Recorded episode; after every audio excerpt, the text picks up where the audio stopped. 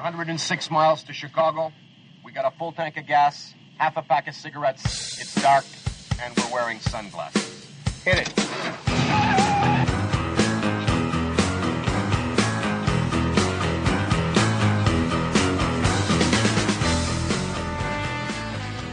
America is the greatest country in the world. I'm very honored and blessed to be here. It was an honor.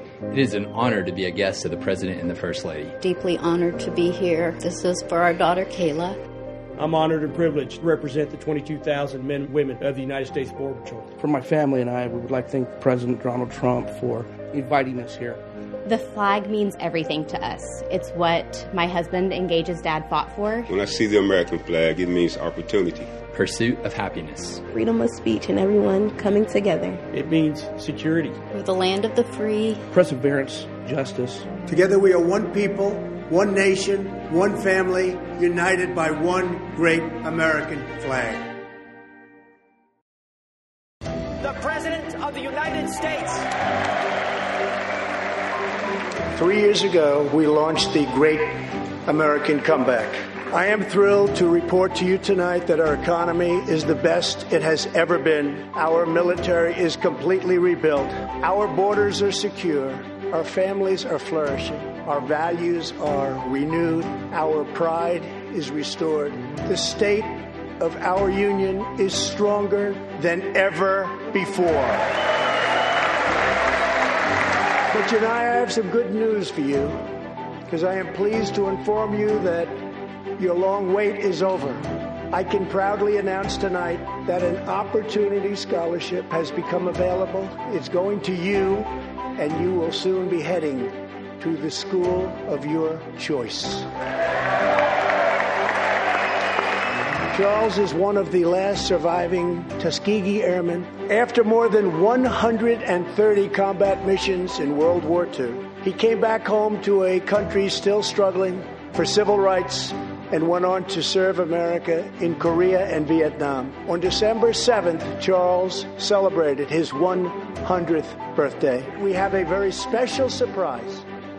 I am thrilled to inform you that your husband is back from deployment. He is here with us tonight, and we couldn't keep him waiting any longer. We are Americans. We are pioneers. We are the pathfinders, and we change history forever by embracing the eternal truth that everyone is made equal by the hand of Almighty God. And my fellow Americans, the best is yet to come. Thank you. God bless you. And God bless America. Thank you very much. A Florida man ran his van into a tent full of Trump supporters during a voter registration drive on Saturday, nearly killing at least one person before fleeing the scene. Oh, I'm sorry. You didn't hear about that? You must still watch the news because God knows it wasn't on there.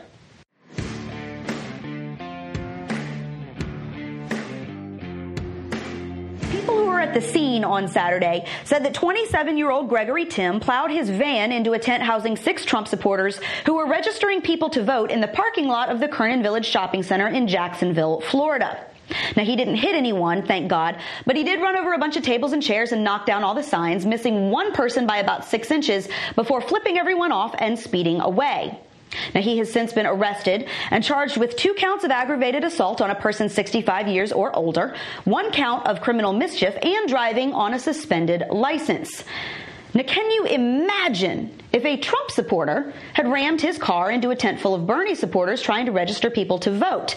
No, scratch that. Can you imagine if a Trump supporter who looked like this had rammed his car into a tent full of Bernie supporters trying to register people to vote? I can see the headlines for days. Trump voter mows down peaceful socialists in an attempt at voter suppression. MAGA man targets presidential opponents as Trump dumps fuel on national divide. White nationalist with Nazi haircut plows into terrified Bernie voters in Trump's America. Can you see it? CNN would have had 14 expert panels to talk about this all day long. Rachel Maddow would have gone on a spiraling 37 minute monologue. Don Lemon would be using this to call all the backwater hick Trump voters a bunch of violent inbred Nazis. Oh, but see, this was a guy driving through a crowd of Republicans just trying to sign people up to exercise their right to vote. So we don't need headlines. In fact, ABC, CBS, and NBC completely ignored this story on all their evening shows Saturday night. Come Sunday morning, only NBC's Sunday Today thought this was worth any airtime, but only about 25 seconds. Which is funny because I thought that someone making the okay hand gesture at a sporting event or in a firefighter's group photo, that was enough to spark outrage and demands for an investigation. But a dude drives his van through a tent full of Republicans, and let's all talk about who's wearing what at the Academy Awards instead. This is such a freaking joke. Trump voters have been punched and shot at for wearing MAGA hats, assaulted leaving Trump rallies, spit on, kicked, cursed at, chased out of businesses, doxxed online, had themselves and their families threatened, and been placed at the epicenter of national ridicule and now targeted by a crazy dude in a van. And yet somehow they're the ones stirring up violence and trying to suppress the vote? Really? Yeah, okay. See, the only way that you would buy that pile of lies is if you don't know about any of this. If you only read the national headlines or watch Chris Cuomo run his pie hole all day, that's the only way that you come out of any of this thinking conservatives are the ones stoking this divide and looking to beat people down in the streets. You would never know that on the same day that thousands of gun toting Second Amendment advocates rallied in Virginia and not a single punch was thrown or a single shot fired, Antifa was verbally assaulting black Trump supporters in Seattle. You would never know that this jackhole ran his vehicle into a tent full of Republicans just trying to sign people up to vote, which I've been told is the left's most sacred of cows behind abortion. You would never know that these six people could have just lost their lives because they're not on the side of the political aisle that the media find worth mentioning. Because there's no possible way that these elitist snobs with their microphones will tell you the truth about who is actually stirring up violence in this country. It would smash their whole narrative to bits. So you know what? We will.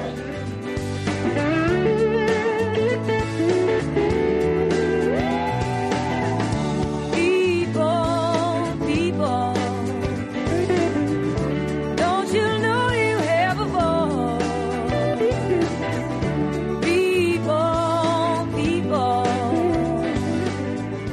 Don't you know you have a job? Well, good day to you. This is Lou Binninger, and you're listening to the No Hostages Radio podcast, 46th episode on February 15, 2020. I love that number, 2020. 2020.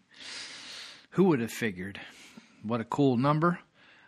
You know how I think I mentioned this last week. Every time we switch years, I always keep writing the same year for a while. This year, no way. When I shifted to 2020, I got it. Somehow my brain just glommed onto that, and I'm holding on to 2020. Welcome to you. And uh, I guess you just probably celebrated Valentine's Day, or as my Hispanic friends say, Valentine's Day. Even though they spell it right, they they say it wrong. Valentine's. I guess it could go either way. I'm for it. I just get a kick out of it. It's funny in the English language, probably true in every language, where somebody uh, they mispronounce things. They say it in a similar way that it should be said, but it's not quite right. Like my friend Dennis, who had a head injury in a construction in- incident, used to used to confuse uh, offended with defended. So he would say, you know, the guy he the guy said something wrong to that fellow, and so he really got defended. And then he would get the word biblical and umbilical confused. And he would say, Lou, those ladies do drugs, and then the drugs actually get right into the baby through the biblical cord. So there's a lot of these English words. I don't know about Spanish or Vietnamese or whatever other language you want to speak, but in, in English, some of the words sound closely alike, but they mean big difference. Like I was just talking to the TIP people tonight, trauma intervention people at a training, and how people get uh, incubated, incubation, and intubated, right? Sometimes people say, oh, yeah, the guy had a terrible accident and they they meant to say they intubated him. In other words, they had to put a breathing system down his throat. Instead of said they put him in a little box and warmed him up like an incubator. They incubated him. So you incubate babies and and ducks and chickens, but you don't intubate them. Well, um, thanks for listening, and uh, you could. I'm not sure how you're listening to us, but we do have a website. It's Lou, uh, sorry, uh, it's nohostagesradio.com. No Hostages Radio, just add .com on it. If you want to just go to the podcast, just go to No Hostages Radio. But if you want to listen at the website, you can listen there, as well as um, look at some articles that I write for a local weekly newspaper up here in Northern California called the Territorial Dispatch or Territorial Dispatch. You can look at the Territorial Dispatch online if you're outside the area here. it's uh, territorialdispatch.biz, biz. And there's some interesting articles there. It's a conservative weekly and uh, puts out a hard copy paper as well as electronic. And if you want to look at it daily, there's an e-territorial dispatch, eterritorial.com, e-territorial, and that's uh, they make adjustments to that daily. And then the weekly paper is actually territorialdispatch.biz. So uh, thank you for listening. If you want to communicate with me, you can at 530-713-1838. You can text me, you can call me. I answer trauma intervention program on that line if I don't recognize your number if it's not on my phone. So don't let that throw you. It's not the hospital. It's just us running a trauma intervention program uh, response team that goes out on 911 calls with all the emergency workers. Happy to talk to you, or if you want to send me a text, that's cool. Or if you want to uh, email me, you can at lou at nohostagesradio.com. Lou at L-O-U. That's L-O-U if you're new to me. And that should get it on how to contact me. And uh, let's see, we do this weekly if you're new to this. And we, we're here for about six 20 minute segments of me talking, but then I slam in about four, five, or six minutes of news that's news that uh, not fake news, but actually information that you can help, uh, that can help you think through things. So uh, we're we're closing in on the election, and please, please, please, please vote. Register to vote. Please register and vote. Sean Feucht, who is running against John Garamendi, and I guess he's not running against John Garamendi right now. John Garamendi is an old Democrat. He got out of college and went into the Peace Corps for a year or two, and then he went into politics and he made his entire career, made his entire living off the public dole. And now he's 70, between, I'd say he's in his mid 70s. And uh, I call him, I've always called him the white Obama because I remember him on YouTube just pitching Obamacare, just saying this is the best thing since sliced bread. So if you like Obama, you like Obamacare, and you like all that crap, all that nonsense, that liberal nonsense, you need to vote for John Garamendi. But uh, if you're a registered Republican, you're going to get a vote, get a chance to vote for a guy named Sean Feucht, F E U C H T, or Tamika or Tamika Hamilton. And uh, I'm supporting Sean Feucht. Uh, he is Sorry, I was just getting a text here on my phone. He is a millennial. He's in his mid 30s. He's a successful businessman, successful musician, and uh, also a missionary uh, working in some of the most difficult areas of the world, helping refugees, displaced people, and the poorest of the poor. He actually gets stuff done as opposed to just talking about it, talking about doing stuff. Most most politicians and most government people just they have meeting after meeting after meeting and they talk about doing things and then they go home and say they really feel like they accomplished something only in the private sector do you actually have to get out and drive a tractor and actually disc up the field instead of just drink coffee and talk about doing it right there's people that talk about fishing, and then there's people that actually go out and catch fish. And so we're talking about getting something done. Sean Feucht gets stuff done. And uh, really, no one has a chance to beat Garamendi. They gerrymandered this district, this third congressional district in California. They gerrymandered it to pick up Sonoma County and Yolo County, which are liberal counties, and it swung this this uh, geographical district into a liberal, uh, a liberal uh, leaning populace, because Yuba and Sutter counties are in it, and they're they're conservative, but we get outvoted down there. So, who might who might do best with college age students over there at UC Davis, etc.? Uh, maybe a millennial with long hair and a musician and could speak their language about, hey, how about let's figure out how to not borrow any more money because we're not our next grand our kids and grandkids are going to be fi- fixed with all this debt that uh, people like Garamendi keep voting in.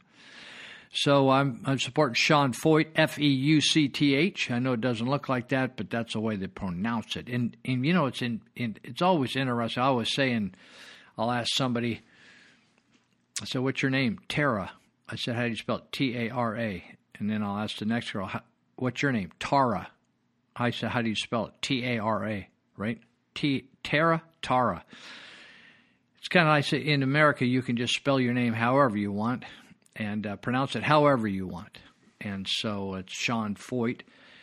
And uh, so whoever wins the Republican uh, campaign here in the primary will go on and have the right to face John Garamendi, the old horse that keeps just doing the same old, same old that's deep six this country. If you if you like anything about President Trump, and what he's done to turn around this country from the crazy liberal policies, uh, you'll like Sean Feucht.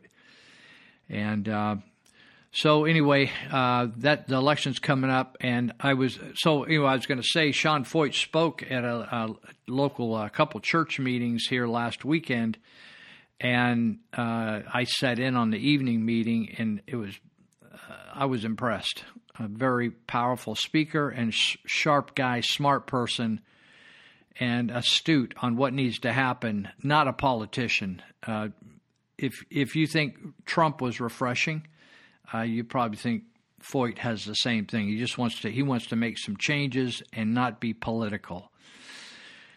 Are you sick of politics? I am sick. So many people are sick of politics in this country. They just got they quit voting. They just gave up everything. But uh, Sean was mentioning the other night, which I found interesting. In fact, it wasn't new news to me the fact is that if you just looked at the number of people that attend church in California, because people say, "Oh, California's lost. It's socialist. It's going communist. It's there's no hope." So you know, last year, seven hundred thousand people moved. They just said, "I give up. I'm out of here. I, I'm not going to waste my my only adult life on the nutcases in California. So Sean says, I'm not giving up on California. And he was commenting on the fact that in churches today, if you counted up all the, the church going people, if you want to call them Christians, you can do that too.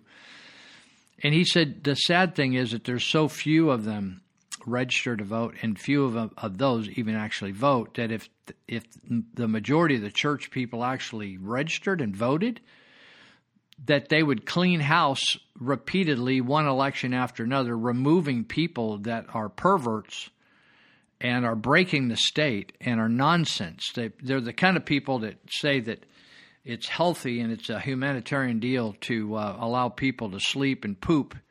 And, you know, even. Uh, even creatures know that you don't excrete where you eat, but uh, we think now we're just going going back to where we just poop right in the streets and then drink out of the same area and eat out of the same area and think we're going to all survive this. Um, so that's a liberal philosophy. There, there isn't there isn't a department in the California state government that you can point to and say I'm proud of that department. They all suck. They're so incompetent. In fact, I just saw where the bullet train. You remember when we voted for the bullet train, or you did? I didn't. You voted for the bullet train, and you voted to spend, they said, can we spend a certain million, bajillion dollars, right? They just put out another, this is like the second or third time that the bullet train has now increased the amount of money that they're going to need. They added another billion to it. Who are these people? The, I was thinking about that today when I read that billion. It's going to cost an, another billion to do this little short span. And I was thinking about Obama. You know, we never did get to see which schools he graduated from. We never got saw a graduation certificate. Never got to see a grade uh, uh, scorecard or grade um, report card on him. We never got to see whether he ever worked at Kentucky Fried Chicken or or any job. Anybody ever remember him working at any job where he made a living? All we know is he he liked to go up the butt of guys and smoke crack cocaine and uh, I mean, that's according to people that did it with him and hit the bathhouses. And that's all we really know about him the scuttlebutt. Anything that was legit, like birth certificate, report cards, degrees, certificates, they, they took great uh, strides and great pains to make it all secret so nobody could ever know. Do you find that just? I still find that just totally fascinating. It's not a conspiracy theory. It it happened. It happened. It just, but it's so weird, and and yet they're wanting. Now they they are so flipped out. They want to see President Trump's uh, tax return.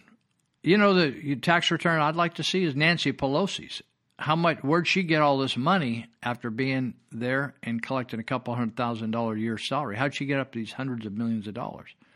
Or John Kerry or all these other people that maybe they went and they weren't that rich and now they're bajillionaires, right? Uh, that's the tax returns I'd like like to look at. So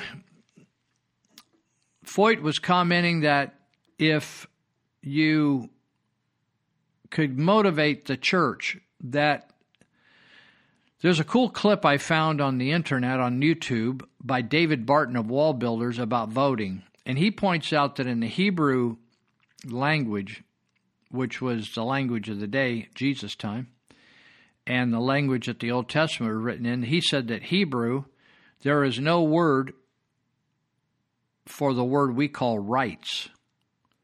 It's all responsibilities. There's no there's no concept of rights and uh, another person said, I, I heard recently, said there's no concept in the Hebrew of the term coincidence. So David Barton says that that we have a responsibility to be salt and light in the in the earth as followers of Jesus, and therefore need to be salt and light in our government, and that means voting. So you have a responsibility. You don't have a right to vote. You have a responsibility to vote according to God. And it, you know, but the fact is that most Christian people don't follow the Word of God. They just go to church. They listen to some songs, they clap and sing, go home and eat roast beef, pick their teeth, and fall asleep in front of the TV. That's about all they really do. Most people can't, probably can't even remember the last time they prayed with somebody and helped them leave their old past behind. Isn't that sad? The Bible said in the last days that the, the church will be asleep. It's flat dead asleep. It's snoring. The church is snoring. Pastors are the worst. In fact, if if there was a a group of people that a handful of people to hang out with, the pastors, I would be the last person I'd want to hang out with. They are boring, boring, and and they they are the the Bible says Jesus says when when the salt has lost its savor, right? You ever put seasoning on your food? It just makes it taste so good. But it says if you pour that out there and it's got no no zip to it, like just throw it out on the out on the ground and maybe it'll kill a weed or two, but it's just worthless. Most churches and most church pastors are absolutely worthless. I'm not I don't hate them. They're just worthless. They just aren't we just they just suck all this assets, suck all this money. You try to get them to stand up and say, "Don't kill a baby," and they say, "Oh, I can't, I can't do that." Oh my God, somebody's liable to leave the church, and then my ties will go down. I, how am I going to live? You can't say don't kill a baby. They said, "Oh, let's let's register people in the back of the church." Oh, we're not going to get political around here. We can't get political. Honestly, people, we are so stuck in the mud, screwed up. It's bad. Sean Feucht says it just got majority of the church people to vote. State of California in a couple election cycles would would purge the entire assembly and senate. But while it is, we got all these church people. Oh my God, this place is ungodly, and this place is so. Well, they're just you know reprobates and perverts and all that. But you know it's true. But it could change if they would vote, if they would do something. Just do something. Just don't sit there. Oh, crazy. It's crazy out there. Do something. Register to vote and vote. And like David Barton said, don't vote for, for people's names. Vote for whatever the, the cause is. Vote according to the Word of God. If they're pro abortion, don't ever vote for a pro abortion candidate. Focus not on personality, but on the purpose, the biblical purpose of what that person is up to. That's why I get a kick out of people. Oh, Donald Trump. Well, you know, he. I think he was immoral. He. I think he had sex with somebody else, or you know, when he wasn't married. Honestly, people, you you vote for the, the you stand up for the stupidest things. You stand. You got a pastor that supposedly is abstaining from sex with other women, and the guy is so incompetent and so impotent that Donald Trump, if he was screwing five women a week, is doing more Christian stuff out there and stopping the killing of babies, defunding Planned Parenthood, standing up for religious liberty. I don't care whether the guy is is a pagan worshiper. If he's giving you religious liberty and prayer in the classroom and stopping killing babies, that's better than the average guy that claims he's a Baptist Sunday school teacher, like Jimmy Carter. Are you kidding me? I'm into killing those old semen salami and those people instead of letting Jimmy, like Jimmy Carter did, letting them, I don't know how many hundreds Iran took hostage back in the hostage crisis. Some of you don't even remember that. And, and they stayed locked up for over a year until Ronald Reagan won the presidency. Then they just released him because they knew they were going to get their butt kicked. Think about it. There were kings that were supposedly ungodly kings that did more righteous stuff in the Bible than all these other kings put together, They're supposedly God worshippers. I'm telling you, God is not impressed by all these churches and all these people going to church. It is not impressive. I could take 10 or 12 people in this community and do more than all the churches combined. They're just a big waste of space, time, sewage, water, the whole thing. It's just a big pain, they're a big pain in the rear. They're, and I believe God sees it that way, just the way I see it. I think I see it the way He sees it, because the way I see it don't make really any difference. It's, it's what's important to God that counts. He's calling the shots in the end, right? I'm not sending anybody anywhere or or predicting anybody's going to go anywhere. God's calling all those shots.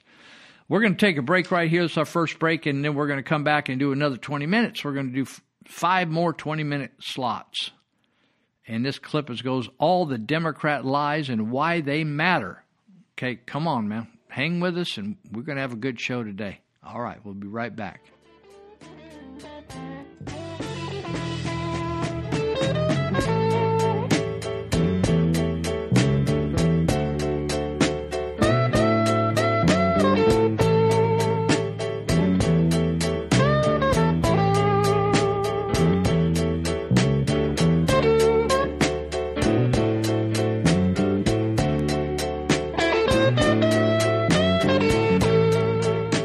Acquitted on both impeachment articles. The Democrats lose again. Our taxpayer money has been wasted again. Congressional Democrats exposed as liars again. Meanwhile, Democrats in Iowa can't even count their votes. In fact, the Iowa Democratic Party refuses to reveal the timeline for releasing the remaining caucus results. Imagine this same situation, except with health care. The Democrats in government refuse to reveal to you the timeline for your treatment or surgery or why they are denying you care. Yeah, thanks, but no thanks. I don't know about you, but I don't want Democrats in government making life and death healthcare decisions for me because I don't trust the Democrats. Not just because of their bumbling incompetence in Iowa, not just because liberal government bureaucrats have used the power of government to target conservatives because of our political views. First, during the Obama administration, when Lois Lerner weaponized the IRS to target Obama's political opponents, then James Comey and the FBI weaponizing the intelligence community to target President Trump himself. I don't trust Democrats in government because they lie. First, the Democrats lied about Russia collusion. They spent over $30 billion of our tax money on the Mueller investigation that found no collusion, no conspiracy, no proof of a crime of obstruction of justice. Then the Democrats lied about FISA abuse. Adam Schiff wrote a memo claiming that he'd seen the documents, the FISA applications to spy on Carter Page. Schiff said everything was A OK. Turns out Schiff did see the documents, but he lied about them. The documents showed the FBI lying to the FISA court judges, manipulating and misrepresenting information to make Page seem guilty when they knew he was not. In the middle of that, Democrats lied about Judge Brett Kavanaugh, accusing him of sexual abuse and gang rape without any proof, even when witnesses denied that the allegations were true. The Democrats lied about the Covington Catholic high school boys at the March for Life who were falsely accused of harassing a Native American man when actually it was the other way around. The Democrats lie about President Trump's Charlottesville comments to this very day to try to paint Trump as a racist, even though President Trump specifically condemned white nationalists by name. The Democrats lied about the whistleblower's Ukraine complaint. Adam Schiff lied about colluding with the whistleblower. The Democrats lied about quid pro quo, about the witness testimony. Adam Schiff lied about the transcript itself. And even when the president was exonerated and acquitted in the Senate, the Democrats are still lying to you and pretending it wasn't a fair trial. Imagine these bitter, partisan bureaucrats in charge of your health care when they can't even count votes in Iowa and all they do is target their political opponents and lie.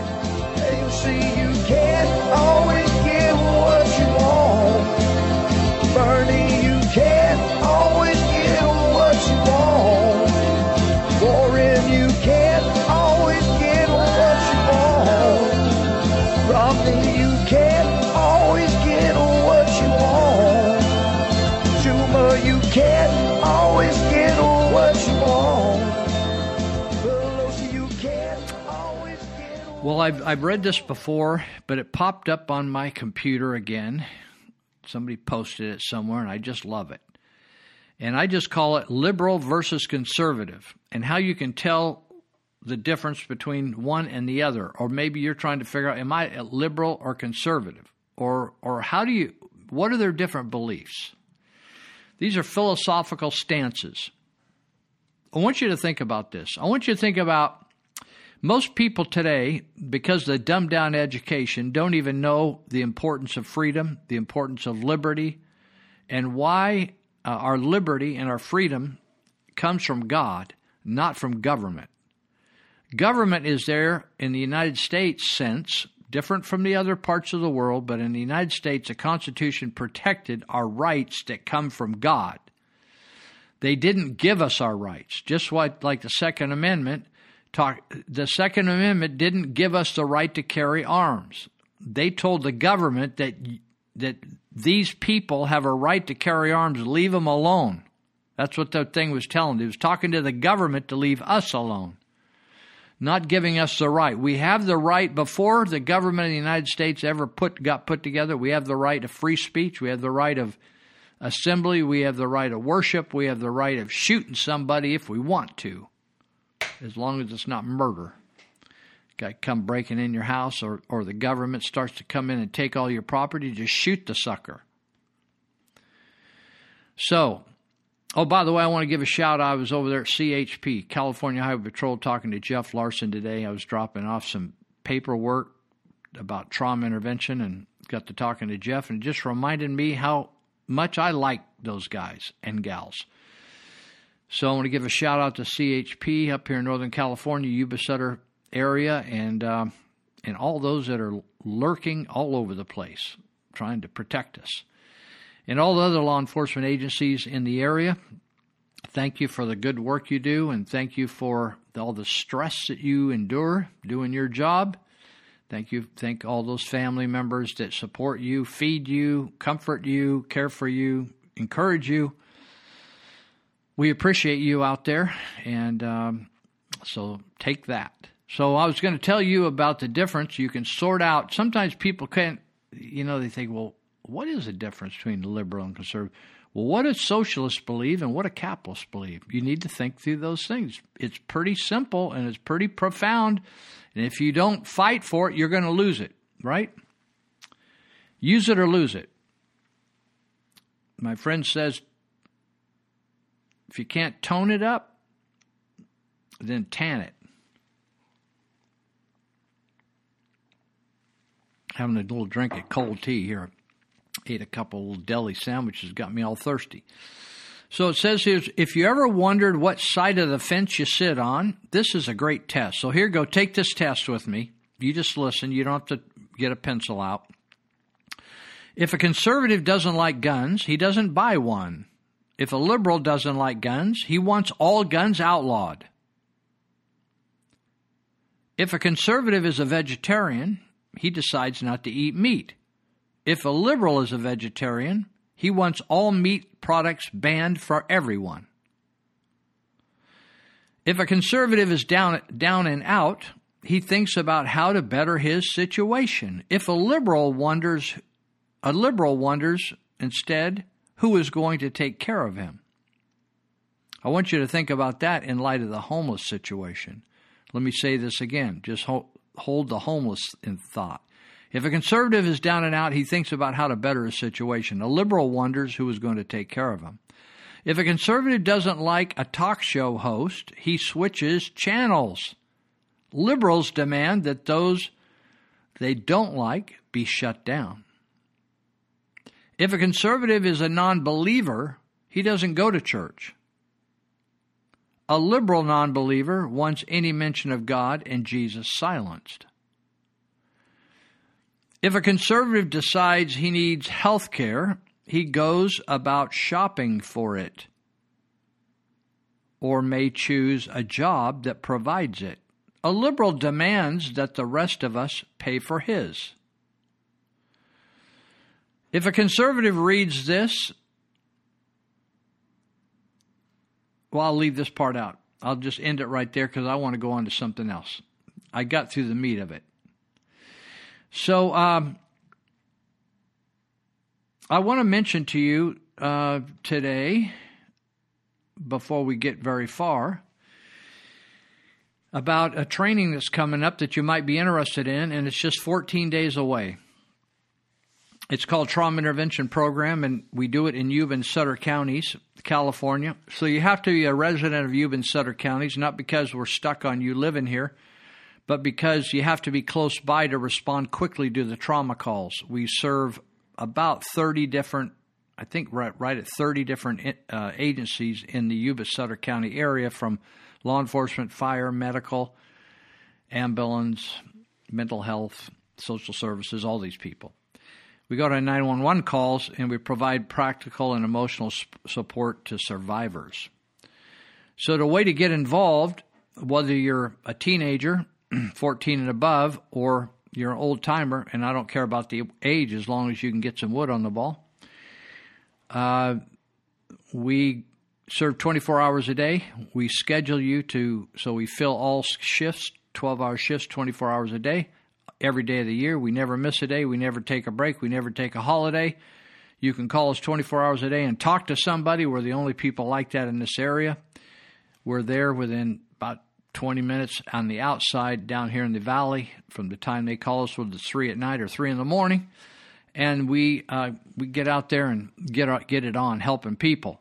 So the reason I bring it up is you might want to be involved in that. And if you do, if you can take our course, it's, we do it once a year to uh, bring on new people, assimilate new people into TIP. It's no one has ever I've been doing this the 26th year. I've trained hundreds of people. No one has ever said it's a boring training. It's about 35 hours of in class training done over a two week period. We train, if it's a Monday through Friday, we train at night. If it's a weekend, we a weekend day, we treat we train during the day. So most people with normal jobs could leave their job and come to training at night, and on the weekends we train during the day. So you could get involved if you're interested. You can go to our website at yubasuttertip.org. Yuba Sutter, Y U B A S U T T E R tip.org. Probably if you can't spell it, then you don't live here. Because I know we got some people living that listen in other states that probably never heard of this before. So you can go there and kind of read about us.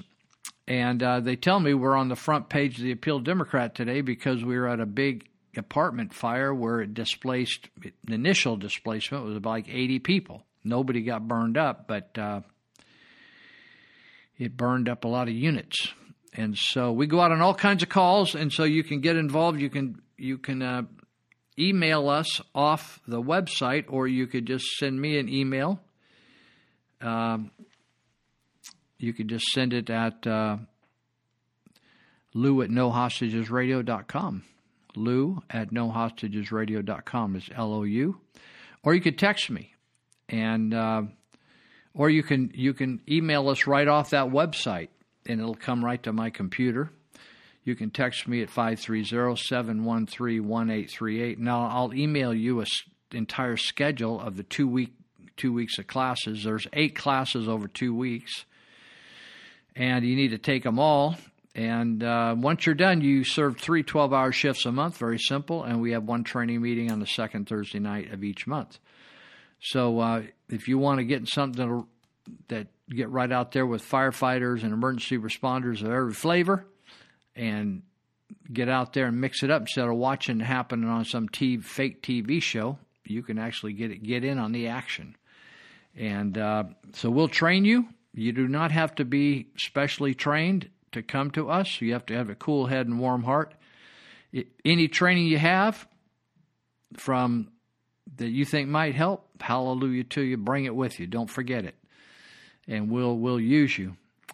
So uh, sign up. It starts on the 27th. That's just 14 days away. That the first night's an orientation. There's no no obligation, no cost to come to the first night. So we'll make it really easy, really easy. We train right here in Yuba City. We'll send you the location, the dates, the times. You, just give me a shout out, and I'll I'll let you know what's shaking. The other night I was uh, looking at. I, I keep in contact with people that I, I, I meet in the Yuba County Jail that are getting deported all over the world. I keep in contact with them on Facebook because we build friendships, and uh, and so I'm connected with some, some, of my local friends. One is Dave Greenetz with with uh, Greenetz Construction, and boom, up up he he takes photos of his kitchens and baths and remodels and new front doors and fancy stuff. He does decks and and I thought, what the heck? Dave built something out of the ordinary. He built something totally different, and um, so I was I was thinking about it tonight tonight before I came on the air, and, and I thought, it, I guess it, you would call it a gazebo, but it's it's like an outdoor kitchen, and it, I think it had a fireplace and then get some kitchen like you could cook out there and stuff, and it was big. It had these big old. Uh, my friend Adam Higgins did all the uh, masonry work. It had this beautiful rock base on these pillars that go up, and big old funky timbers, really looking, and a big pitched roof on top. But big timbers, not these like sissy timbers, they're big ones.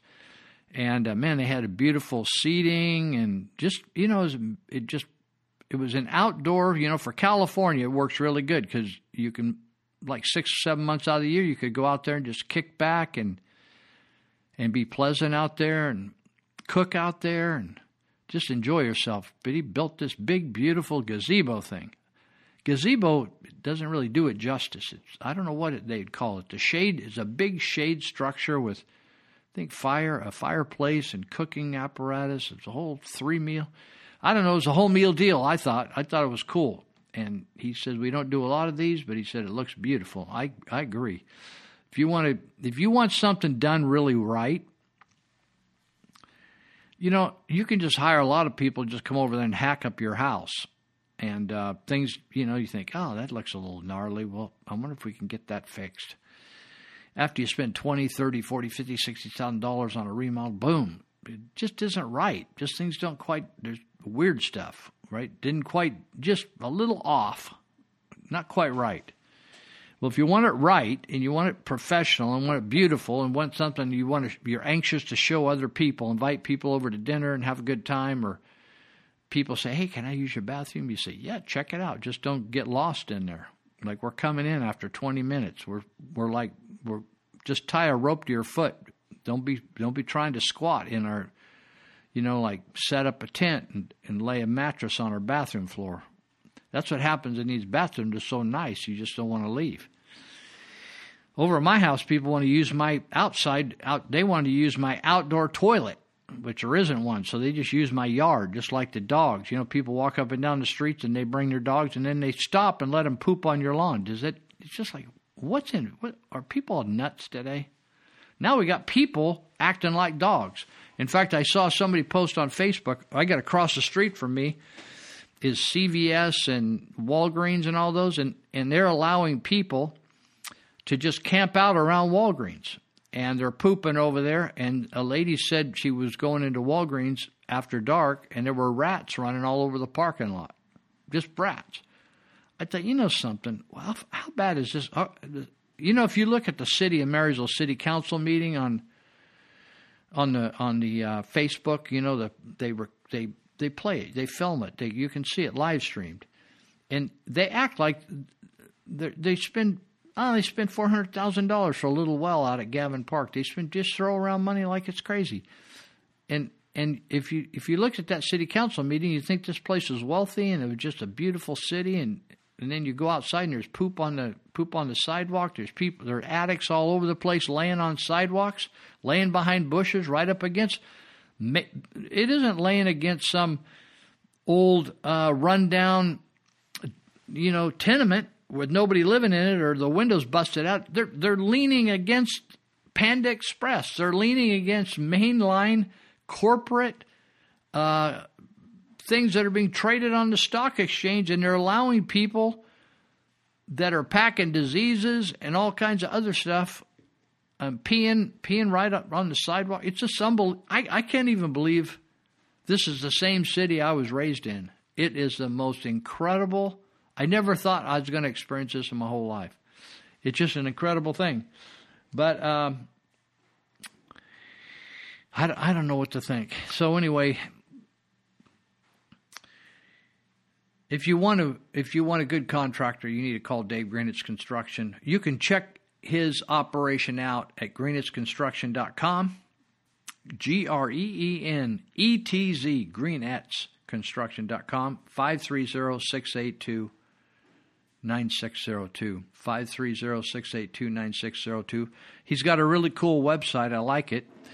And he's always tuning it up, and he's got great photos of his before and after. And he's also got a Facebook site that's got great photos. It's that's Dave Greenetz Construction, Facebook. So check it out. Give him a shout out and tell him you heard it on Lou's broadcast, No Hostage Radio, and he might give you a deadhead discount because he used to be a fanatic. He used to be a groupie, a rock, a rock star groupie, following around the Grateful Dead back in the day, probably before most of you were born. Greenetz Construction, check him out, and uh, Dave Greenetz will do you right. It'll be the it'll be the first and last kitchen you'll ever need to remodel. You just won't even want to move. Think I ain't moving unless we take the kitchen with me. I'm going to pack it up. I'm going to jack this place up. We're going to move the whole house. All right. Let's see where we're going. You know, I uh, wrote an article about um, the fact that we shouldn't have Black History Month. Man, I'm thirsty. I've been drinking. I, I made some great tea from Vietnam it's a green tea. Boy, it's good. And I'm drinking some iced tea here. Keep because I ate a bunch of deli sandwiches after the tip meeting. It's got me kind of parched. So I wrote an article about, you know, a lot of the liberals say one thing out of one side of their mouth, but they really say something else. So they say, "Oh yeah, we're all for the minorities and stuff," but they're always wanting to keep them on the plantation, tell them, "Oh yeah, we're taking care of you. We got you. We got you. We got you," and they're always exploiting them for votes and then screwing them. And so they, they the liberals lie. You know, they're the ones that fought all the all the the bills to liberate the blacks. They fought every single one of them. They fought it, fought it, fought it. They're the ones that created the idea of the Ku Klux Klan. Most people can't say that, but I practice it. Ku Klux Klan, not Cluck Cluck, not Clue, not Ku Klux Klan. So, but it was the conservatives in this country that liberated the black people. And also, it was the black people that joined the, the Conservative Party, the Republican Party. And it was the black people that actually began to win elections and go into Congress and go into legislatures around the, the country, uh, all on the on the conservative side, not on the liberal side. But if you listen to liberals today, it was like, oh yeah, those those are the conservatives. You know, they just been they've just been ripping off the blacks for years. Remember, uh, Trump says to the black people. He asked them this question.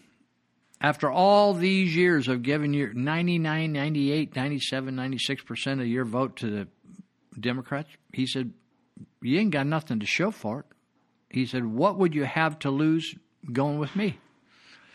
And he, he convinced some of them to go with him, and they have one they have one big time. I mean with Donald Trump. They have come out ahead big time. Never in the history of record keeping in this country have black people been so employed. You know, a lot of people say, well, they're just not employable. They're not as smart as whites. That's the problem. That's what liberals say. But that's what liberals say when you don't, we're not looking. They're just not as smart. They're they're less evolved than white people. in fact, there's Asians and whites they're much more evolved, and black people act a little animal like. They're oversexed and they're just all fired up and just, they're more like an animal. So that's why the liberals said that they're so stupid that we have to let them into school in spite of their stupidity. They call that quotas. And so they'll kick a white guy to the curb that's got a great grade point average, but they'll take a black guy who's got a lousy grade point average because he just can't perform at that level. That's what liberals say. Conservatives say black people can perform at the same level as whites, exactly the same level or even higher, if they have uh, the same opportunity. And in America, we've said we're going to give people We can't guarantee guarantee people equal outcome, but we can guarantee people the chance and opportunity to thrive, equal opportunity to thrive. But the liberals are always saying, just so you know, we, we just we got to force you to hire a black. You don't have to force anybody to hire a black. People like to hire blacks if they have the proper cre- credential. I, I mean, I don't even mean a a paper on a wall. I'm talking about the qualifications, the ability to do the job. Most people today, I encourage not to go to college unless you can't get a job without it. In other words, if you want to be a doctor, or you want to be a nurse, or you want to be an engineer, one of those deals where you got to have a certificate to get a job. But otherwise, honestly, they don't teach you anything worth anything in college anyway. It's a big waste. It's a it's a big sucking sound, sucking your dollars, and and you get nothing in return. It's like eating a candy bar. It does nothing for you nutritionally, just causes you a bunch of problems. That's what college does.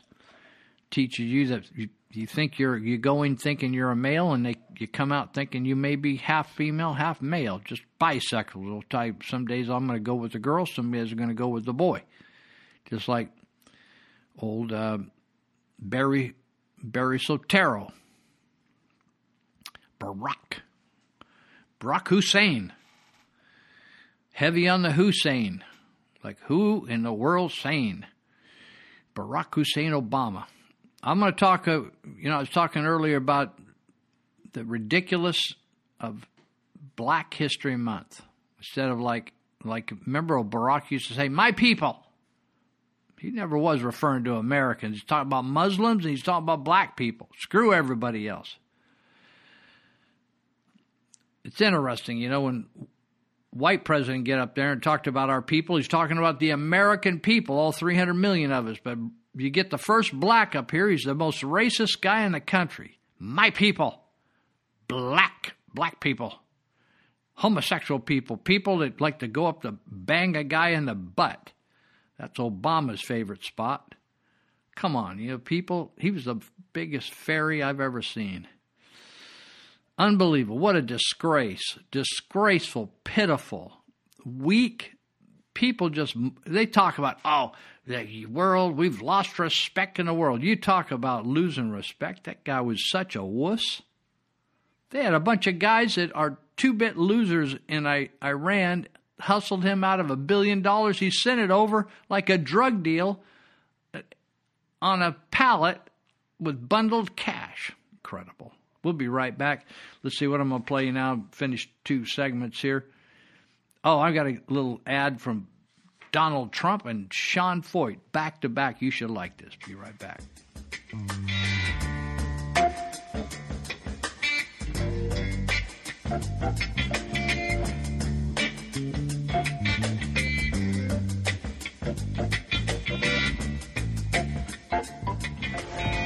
What is happening to the identity of America?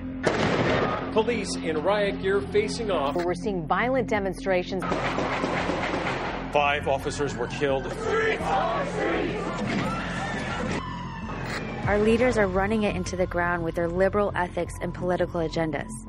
44% would prefer to live under a socialist system. I'm the boss. That's How about that? It is called the beast or the train of death. Well, guess what? First thing I do is going to repeal this Trump tax cut. Family values are being eroded, the unborn are sacrificed, morals are low, and taxes are high.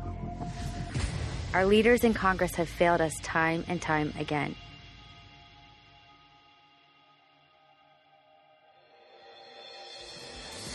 America is not just a country.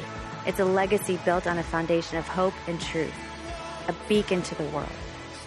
Millions want to come here. Even more wish they could be like us. If we lose our identity, how will the world learn from our greatness? Is there any hope? Can we trust anyone? We need a new generation of leaders. Leaders who don't seek a career, but are willing to sacrifice their careers to fight for what is right.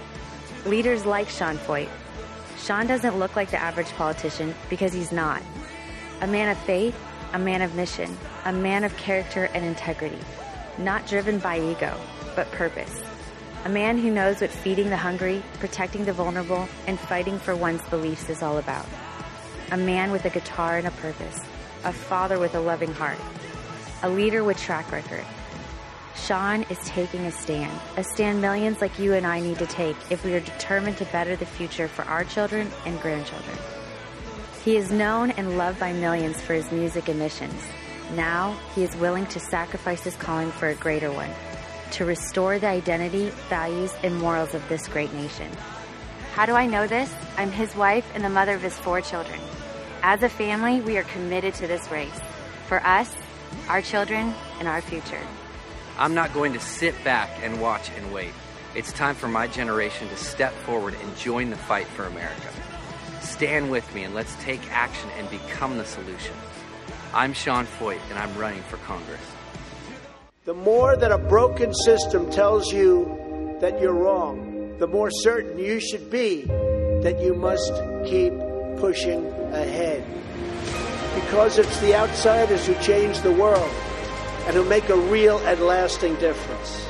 Nothing worth doing ever came easy. Treat the word impossible as nothing more than motivation. The future belongs to the people who follow their heart no matter what the critics say. We must always remember that we share one home and one glorious destiny. We all bleed the same red blood of patriots. We all salute the same great American flag. Our best days are yet to come.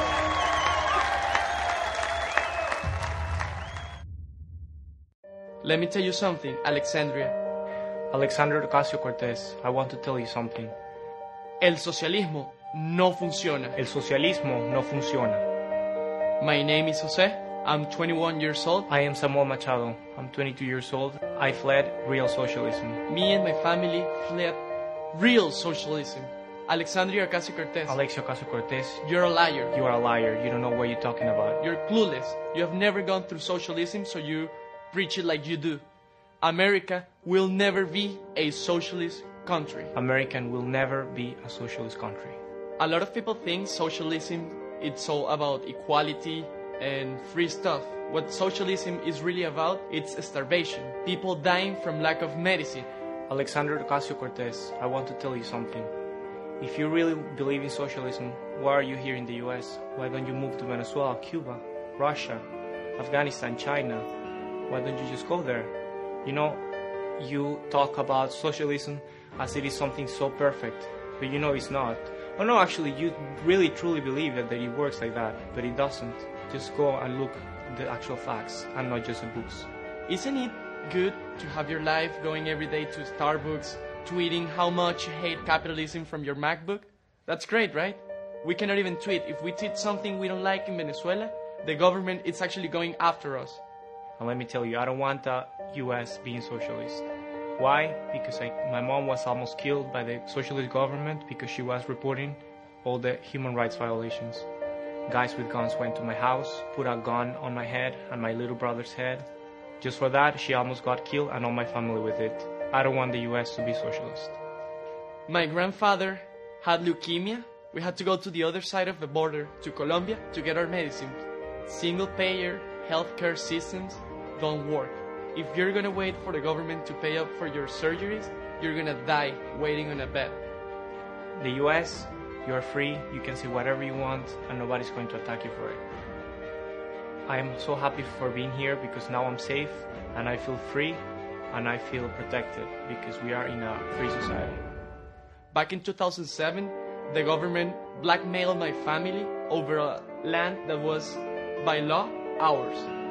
We actually had to pay them off a huge amount of money just for them not to take it away from us. And it was actually ours, so I don't want that in America, ever. I've noticed in America newest politicians such as Alexandria Ocasio Cortez preaching socialism and how good it is for society. Let me tell you something, Alexandria. You're a liar. You have never been through socialism in your life for you to be preaching it the way you're doing it. El socialismo no funciona. El socialismo no funciona.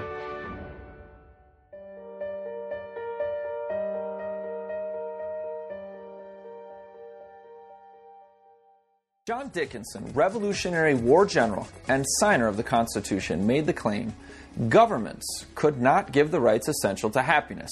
We claim them from a higher source, from the King of Kings and the Lord of all the earth. The Constitution concludes in the subscription clause with the words, In the year of our Lord 1787. Often left out of the newer copies of the United States Constitution, this statement is a significant acknowledgement of the birth of Christ 1,787 years earlier. Our Lord, therefore, refers to Jesus Christ. In order to marginalize Christianity and the impact that it had on our founding and governmental structure of America, my detractors will often assert Christianity was just a part of the times, but it had no real critical relevance to the founding fathers and their struggle for independence. Why do you attach such significance to it? This was just the status quo during a time of political upheaval and revolutions. Well, no. Let's contrast the firm reliance on divine providence the founders of America had with that of their contemporaries, the French revolutionaries. Unlike the French, the framers of our Constitution had no reservations about referring to Jesus Christ as our Lord and using his birth as the central event of history. In fact, the French revolutionaries' philosophies included a harsh enmity to Christianity and Christ's church. For example, the French calendar replaced the birth of Christ with the birth of the French Republic. God and the Bible were proclaimed dead. Christian holy days were replaced with secular revolution days. The Sabbath was eliminated and the work week was extended to 10 days. A nude woman was placed on the altar of Notre Dame Cathedral. Christianity and Christians experienced a persecution in France, antithetical to the cherished support and partnership the American Revolution afforded to the Christian church. Contrasting the biblical wisdom of our founders with that of the French revolutionaries, one can quickly see the stability Christian thinking offers. In the same period of time, the United States has had one form of government. France has had over a dozen. While comparing the American Revolution with France's numerous revolutions, 13th President Millard Fillmore observed Our own free institutions were not the offspring of our revolution, they existed before. They were planted in the free charters of self government under which the English colonies grew up, and our revolution only freed us from the dominion of a foreign power whose government was at variance with those institutions. Fillmore concluded Liberty unregulated by law degenerates into anarchy, which soon becomes the most horrid of all despotisms. We owe these blessings under heaven to the happy constitution and government which were bequeathed to us by our fathers, and which it is our sacred duty to transmit in all their integrity to our children. Decades after the signing of the Declaration of Independence, the United States Congress reaffirmed those biblical principles that established American independence with the exhortation had the people during the revolution had a suspicion of any attempt to war against Christianity, that revolution would have been strangled in its cradle. In this age, there can be no substitute for Christianity. That was the religion of the founders of the Republic, and they expected it to remain the religion of their descendants. Our founders were deliberate in their foundation and construction of a free government system under the guidance of and supplication to Almighty God. To assume or say otherwise is just disingenuous. This is Jake MacAulay. And Dominic MacAulay. With the Institute on the Constitution, bringing you The, The American, American View. View. Now she's walking through the clouds with a circus mind that's running wild. Butterflies and zebras and moonbeams and fairy tales. Oh, All right, so I get a kick out of this. I'm not reading this. This is a black guy, Robert Smalls. I'm not reading this or talking about it today because it's Black History Month. I get a kick out of the, you know, the term stereotype where you kind of just uh, whitewash a whole bunch of people or you kind of overlay them with a certain thought or theme. and uh, instead of treating them as individuals, a lot of people think of slavery like everybody was a slave, and then when Abraham Lincoln did his thing, then everybody wasn't a slave, and everybody was black. Did you know there was a lot of Irish slaves, a lot of white slaves? You missed that? Yeah, I figured. Well, Robert Smalls, uh, I, I like these extraordinary um, people with extraordinary behavior. What doesn't matter what flavor they are, what country they belong to. So Robert Smalls said he was born into slavery in 1839. This is this is the this is the cliff notes. He steals a Confederate military ship in 1861. Um, he disguises himself as the captain in order to do this, and he uses the secret code book and hand signals of mariners to pass Confederate guard ships.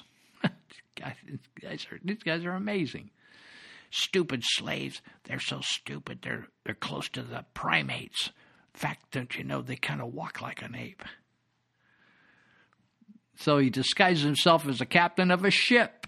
This slave dude, right? He uses a secret code book and hand signals to pass Confederate guard ships. Could you do that, Whitey? Cracker? Peckerwood? He rescues more slaves on the way and their families. He escapes to freedom. He runs for Congress and wins. I'll give you the details in a little bit. You know what this guy reminds me of? You remember the um, New Orleans when um, Katrina hit New Orleans, the hurricane? And and New Orleans is such a screwed up city. It's almost most of the people on welfare down there. And so they're so dependent on welfare, they've trained them to just suck the tit of government, and if the tit's gone, they just whine and run around in circles and go nuts. They can't take care of themselves. They've been trained to be dependent. They're like cripples.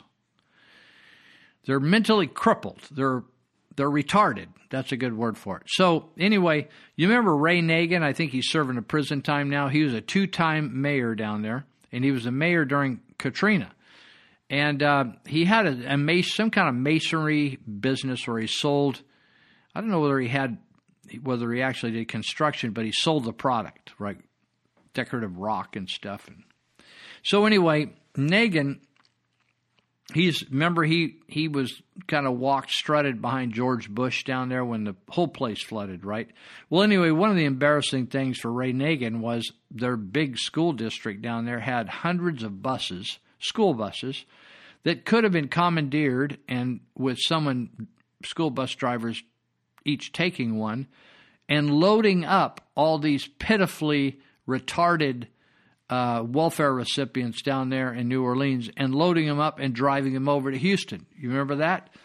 That the Houston uh, was taking as many of the refugees from uh, pitiful New Orleans and housing them over there in uh, Houston, Texas.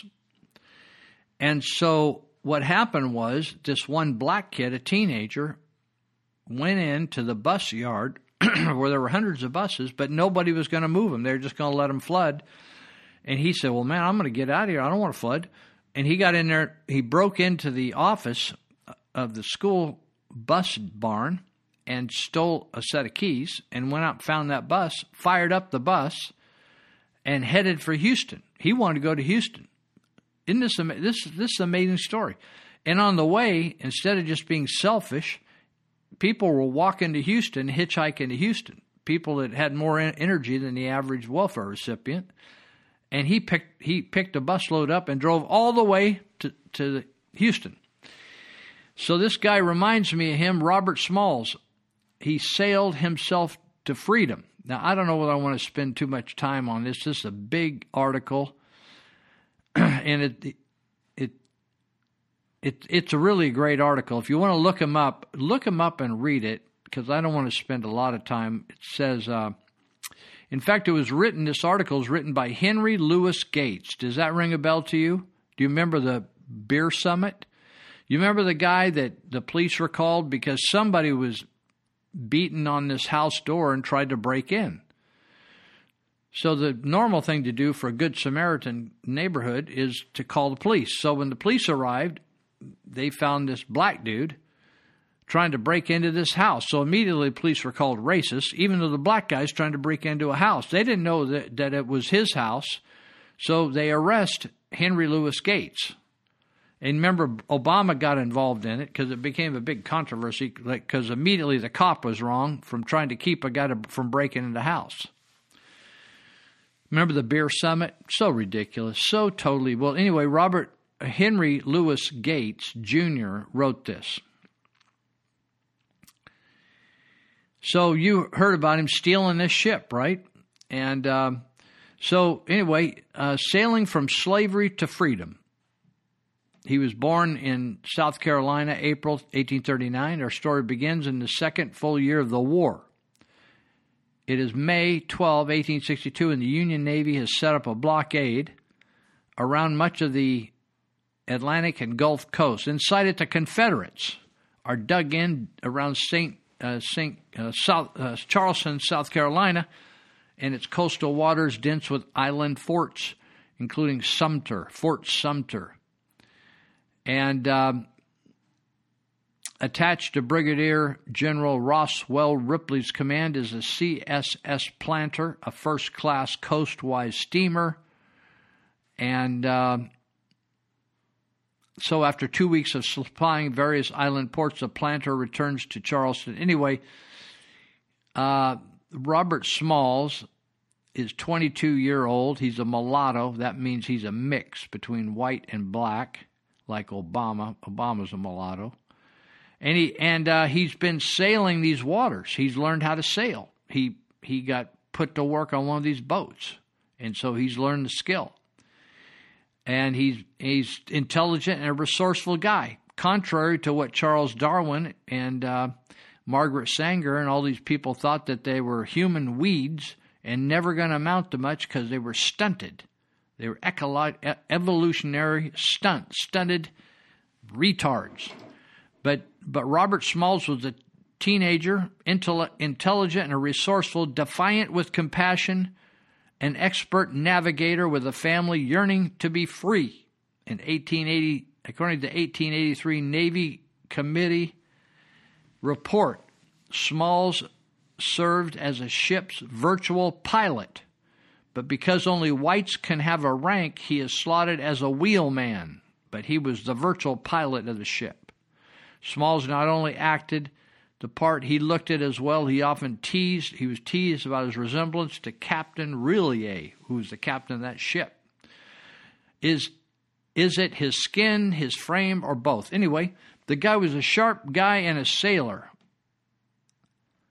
but he also wanted his freedom.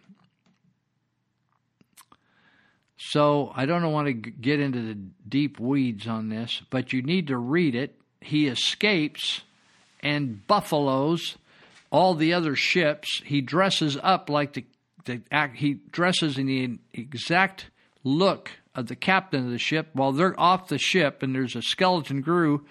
He takes the ship, runs a sail up, fires it up, takes off, and uh, leaves the port and starts picking up slaves and setting them free. Smalls puts on Captain Relyea's straw hat and orders a planter's skeleton crew to put up the boiler and hoist the South Carolina and Confederate flags as decoys. He just pulled this incredible thing off, and uh, and so we're still talking about him. He saved his family. He purchased his family's freedom. He got him out of there. And he went on to be a very successful man. Pretty cool, right? So today we have liberals like Jim Acosta with CNN. Are you amazed at how sickly and biased, total? If they're worse than Pravda was in the Soviet Union. Bo Snerdley, who's been doing uh, call screening for Rush Limbaugh for decades, he's black, old Bo he saw footage from the CNN Jim Acosta saying that Rush has a history of saying disparaging things. Disparaging means a put down, negative, critical, prejudicial. That's disparaging. That Rush had had a history of saying prejudicial or disparaging things about African Americans. And Bo says, I've been in the studio with Rush for 30 years. I would like to formally challenge CNN and Mr. Acosta to provide the list, referring to the list of disparaging remarks Rush made about blacks. Never heard it myself. I've, I've been listening for many moons. So I was out talking to Monty Hecker the other day. Monty is a retired, I believe Monty retired from the Air Force, and uh, with with some disability, but he started his own business called Elite Universal Security, and uh, had to have a yawn there. I'm I'm doing this kind of in the middle of the night here to fit into my schedule. And uh, Monty Hecker started this business from scratch, and now he's got cars and people running every which dire- direction all over Northern California. And when I mean northern, I'm talking about Sa- Sacramento, just south of Sacramento, all the way to the Oregon border. That's about a six hour drive to get up there. And then he even does some work just in southern Oregon. Busy, busy, busy in the security business in California because the police are being told to stand down leave those, let them poop in the streets, let them pee in the streets, let them do all kinds of stupid stuff, run around, scream. Back, to, I, I live in downtown Marysville, and be, they created this as a collection or a haven for homeless. They put up a zoo here. It's called the Bendorf Zoo. That's named after the county administrator uh, of, of Yuba County. And uh, without getting a permit, asking any permission, it isn't even legal what they're doing. They, they don't even have sewage over there. They got potties, porta potties. They got no drainage. They got a mosquito pond at the end of this this plot they did. They they got it all cyclone fencing, keeping people in, keeping people out, and they've they've just created a mess in downtown Marysville. The other day I was getting ready to. I just walked out of the jail, and I was checking my my uh, phone for texts, and I had one from a friend of mine, and she had just walked by my house, which is 15 minute walk from jail. And she said, Lou, there's a big lady sitting on your front porch in your blue chair smoking a cigar. I thought, that's a bad sign, man. It's a bad sign on a Monday night. And um, she turned out I had to call the police uh, two times that night. I had to call them then when I got home, and then I had to call them because she wouldn't let me in my house. She was holding it hostage, saying I it's her house, and she was out of her mind. So then I had to call her, call the police again. Five in in nine days, I've called the police three times. Had the police over here three different times. Boom! Just, the place is going wild. You got rats running all over the place. You got people stealing stuff. You got people tweaking, talking to themselves, going up and down the street. It's like totally crazy. Totally crazy. Crazy, crazy, crazy. And uh, so Monty Hecker's got this security business. I was kidding Monty. I said, Monty, I think I'm going to need one of your guys come over here and stand guard over my house. I need some help, dude, or I'm going to end up shooting somebody and getting myself in trouble. Because they ain't going to look kindly upon me shooting somebody messing with my house. But they will put you to work out there at Elite Universal Security, and uh, you can you can uh, dial them up. If you got if you're bold if you're not a millennial you, you know how to use a phone and you could dial them at 530-749-0280 749-0280 and also you can uh, go to his location at 5548 Feather River Boulevard 5548 and you can go out there and apply. Just go out there and apply for a job.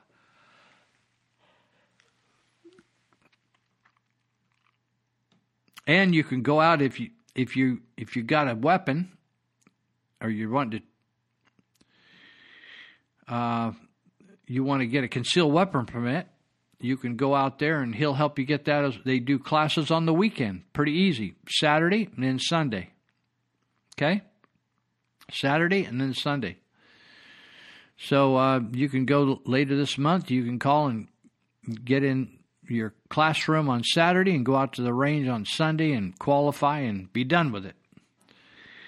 They're also uh, they're I don't know they'll get in this. They got a tas- taser. They got a lot of classes. Why don't you just call them up and say, hey, or you can go on their website. Go on their website at api-academy.com. api-academy.com, and they got they got a schedule there. The entire uh, they got a calendar online there where you can look and see what they got shaking and all the different classes.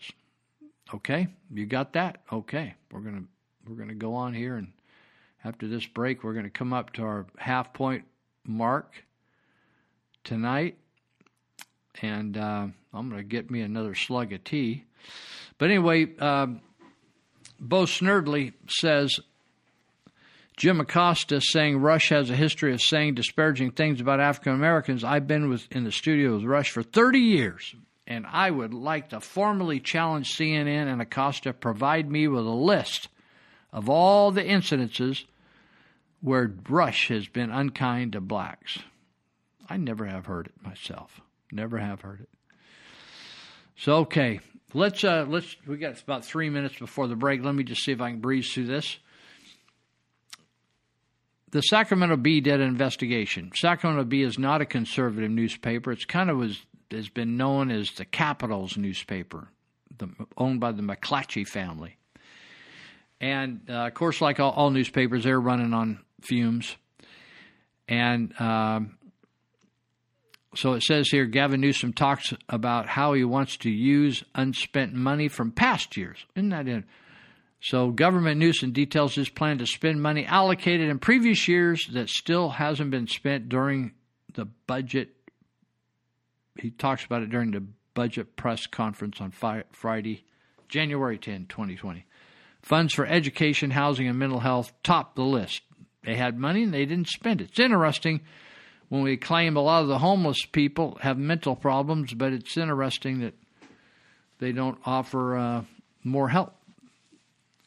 California government stopped paying for officials to commute across the state last year after the Sacramento Bee reported on department directors' regular travel from Sacramento and San Diego. The guy was commuting between Sacramento and San Diego, and you and I, the taxpayer, were paying for it. Did you know that? It's disgusting. Why don't they pay for their own travel? Right? Pay for their own travel. I think it's a terrible thing of the of the amount of money that government workers are making today that they don't they can afford to live in other communities and commute back to work here. They make so much money. My parents would never think of that working outside the area or working here and living somewhere else. They just wouldn't do it. That you don't have like Obama said, you got to have some skin in the game, right? Get some get some skin in that game. So the, the state of California, whenever it says the government spent or the state of California spent, just say, put your name in there. It says Susie spent, Jeanette spent, Lou spent, Fred spent. The government makes no money on their own. They don't have money except they take it from you and they take it from me. So now they're, they've been allowing some particular employers to commute, to commute for hours and paying for it. And it, they, we wouldn't even know this if it wasn't for investigative reporting by American newspapers. The Sacramento Bee submitted a California Public Record Act request seeking the agreements and the administration's new policy but the governor's office said it did not have any records responsive to the request that was sent in. That's common. They just say, "Oh, we don't know where your request was." Oh, well, your request isn't. Your request is vague. The Freedom of Information Act request is vague. It's not submitted properly. It didn't give us enough copies. It's not in the right color and ink. No wonder the system is corrupt. It says here the Newsom administration put in place policy that forbids these arrangements and worked with imp- impacted individuals to come in line with this policy. Da da da. Talking about people's following the rules. Some senior officials, Newsom administration says, live far from Sacramento, such as Health and Human Services Secretary Mark Ghaly lives in South Pasadena. They commute at the, their own expense, according to the governor's office. The state has been reimbursing fewer than a dozen officials for. Anyway, the fact is, they've been. The government either wants them so bad or is so stupid that they won't uh, insist upon they come over there and live.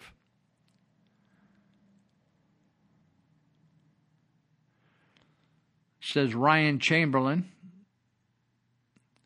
builds Sacramento. He received $20,000 for flights to and from the capital from March 18th to March March 218 through March 219. And he was reimbursed about $3,000 in car rentals. So you got $20,000 in flights that the taxpayers putting out. Then then we're picking up his regular old gas, right? It's just unbelie- It's just unbelievable. And when you confront these people, when you expose them, they just they just go on because no one's prosecuting them. All right, we're going to take a break. In third segment, uh, we're going to talk some about uh, unintended unintended consequences.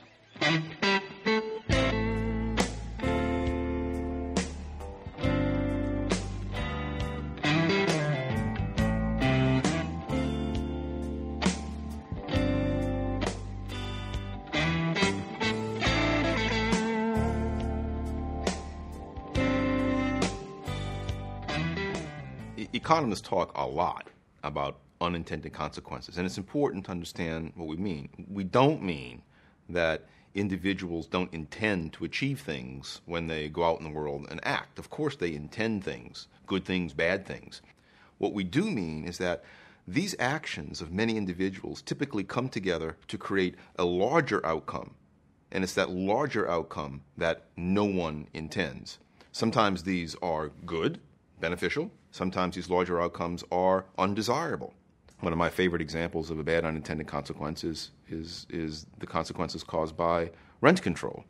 Rent control is a policy of government to keep the rental rates of apartments artificially low. Landlords are prohibited by law from charging prices higher than the rent control prices. Well, one unintended consequence of that piece of legislation, of that policy, is to make rental units more scarce than they would otherwise be.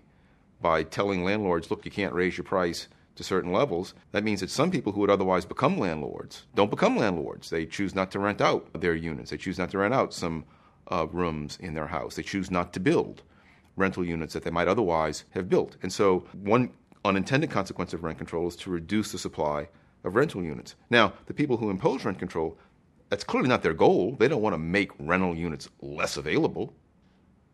They want to make rental units more available because they, because they want to, presumably, they want to increase the availability of rental units to people who rent. But one unintended consequence is that is the opposite rental units shrink in supply. When I teach Econ 101, I tell my students on the first day intentions are not results. The intentions behind the policy will not necessarily determine what the results of that policy are. One example of an unintended consequence that is exactly the opposite of the intention comes from the Endangered Species Act. The intention of that act is to enable endangered species to flourish. One consequence in many cases is to cause the endangered species to be killed off uh, more quickly than otherwise. If you're a landowner and you find an endangered species on your property, you know that the Environmental Protection Agency will, as a result of that finding, impose restrictions on your land. One consequence of those restrictions is it reduces the value of your land, what you can do with it, the price you can sell it for. So, what a lot of landowners do when they find what they think to be endangered species on their property is they kill the species and they shut up about it. It's called shoot, shovel, and shut up. Kill the species, shovel to bury it, and say nothing about it. Now, clearly, that's not the goal of the Endangered Species Act. You know, the take home lesson from this is that you judge a policy not by its stated uh, goals. It's easy to state good goals. You judge a policy by the incentives that that policy will likely give to the people that it affects. And, it's a very important one to, for policymakers is to be really modest and, and, and humble. Right? We live in this incredibly complex world. Uh, when we take any action, we know that the consequences of those actions are going to extend out very far. We can see the, those consequences only a little bit in front of us. We can't trace them out fully. And it applies whether or not you believe in big government, tiny government, medium sized government. Yes, it's difficult in many cases to trace out how the incentives will have real world effects. But that difficulty does not excuse us from the task of pursuing it we can't just simply say, oh, the intentions of the policymakers are good, therefore we can be assured that the results will be good. That's cheating. We just can't do that. It's very bad public policy.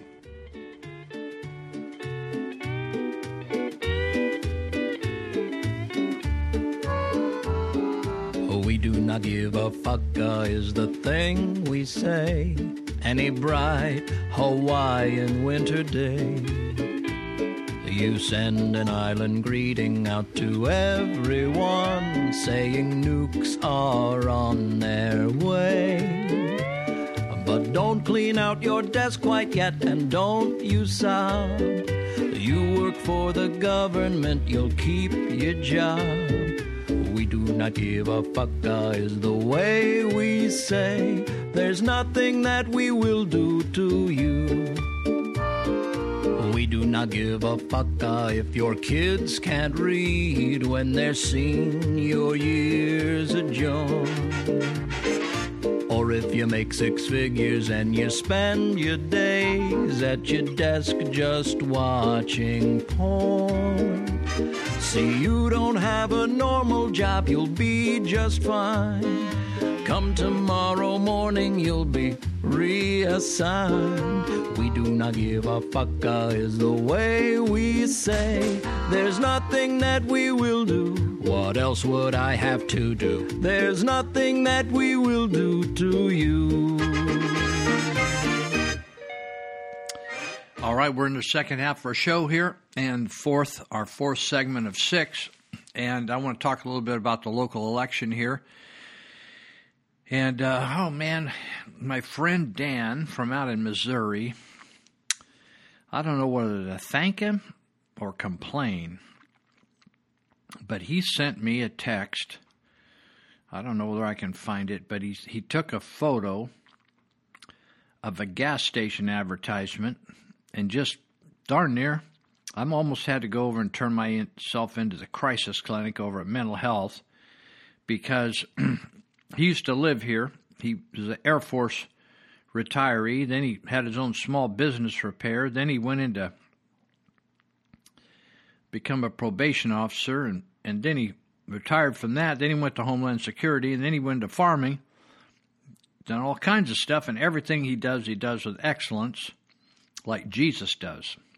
You know, Jesus wasn't half baked, didn't do things crummy. Uh, so, anyway, I, w- I wanted to tell you the price, and I want to do it to the penny because I don't want people coming back just saying I'm. You know, people I write articles and they say, "Oh, he just lies," and then you ask them, "Well, which what what did I say that wasn't true?" They never do want to say anything. So he sent Dan sent me a photo of a gas advertisement in his area of of Missouri. I can't remember the town, and it's a dollar eighty eight point nine. A dollar eighty eight point nine. For you out there in Olivehurst and Linda, that's like a dollar eighty nine, basically, rounded up. So I just saw the gas was like three dollars and twenty cents or something. Isn't that incredible? That alone should get you fed up with some of these politicians. You know the reason it's we got high gas here is because they want it to be high. It isn't a factor of the market. It has nothing to do with the free market. It has to do with the government of this state wants us to get so pissed off that the gas prices that we quit driving. It has nothing to do with a shortage of oil, shortage of gas. It has everything to do with they're just running up the price on this stuff. They're just adding tax after tax after fee after surcharge after baloney after baloney. And not fix the roads. Do you, you don't think this is a strategy? You're nuts. You got to vote them out. So obviously, I'm voting for Sean, for Don Trump and Sean Foyt.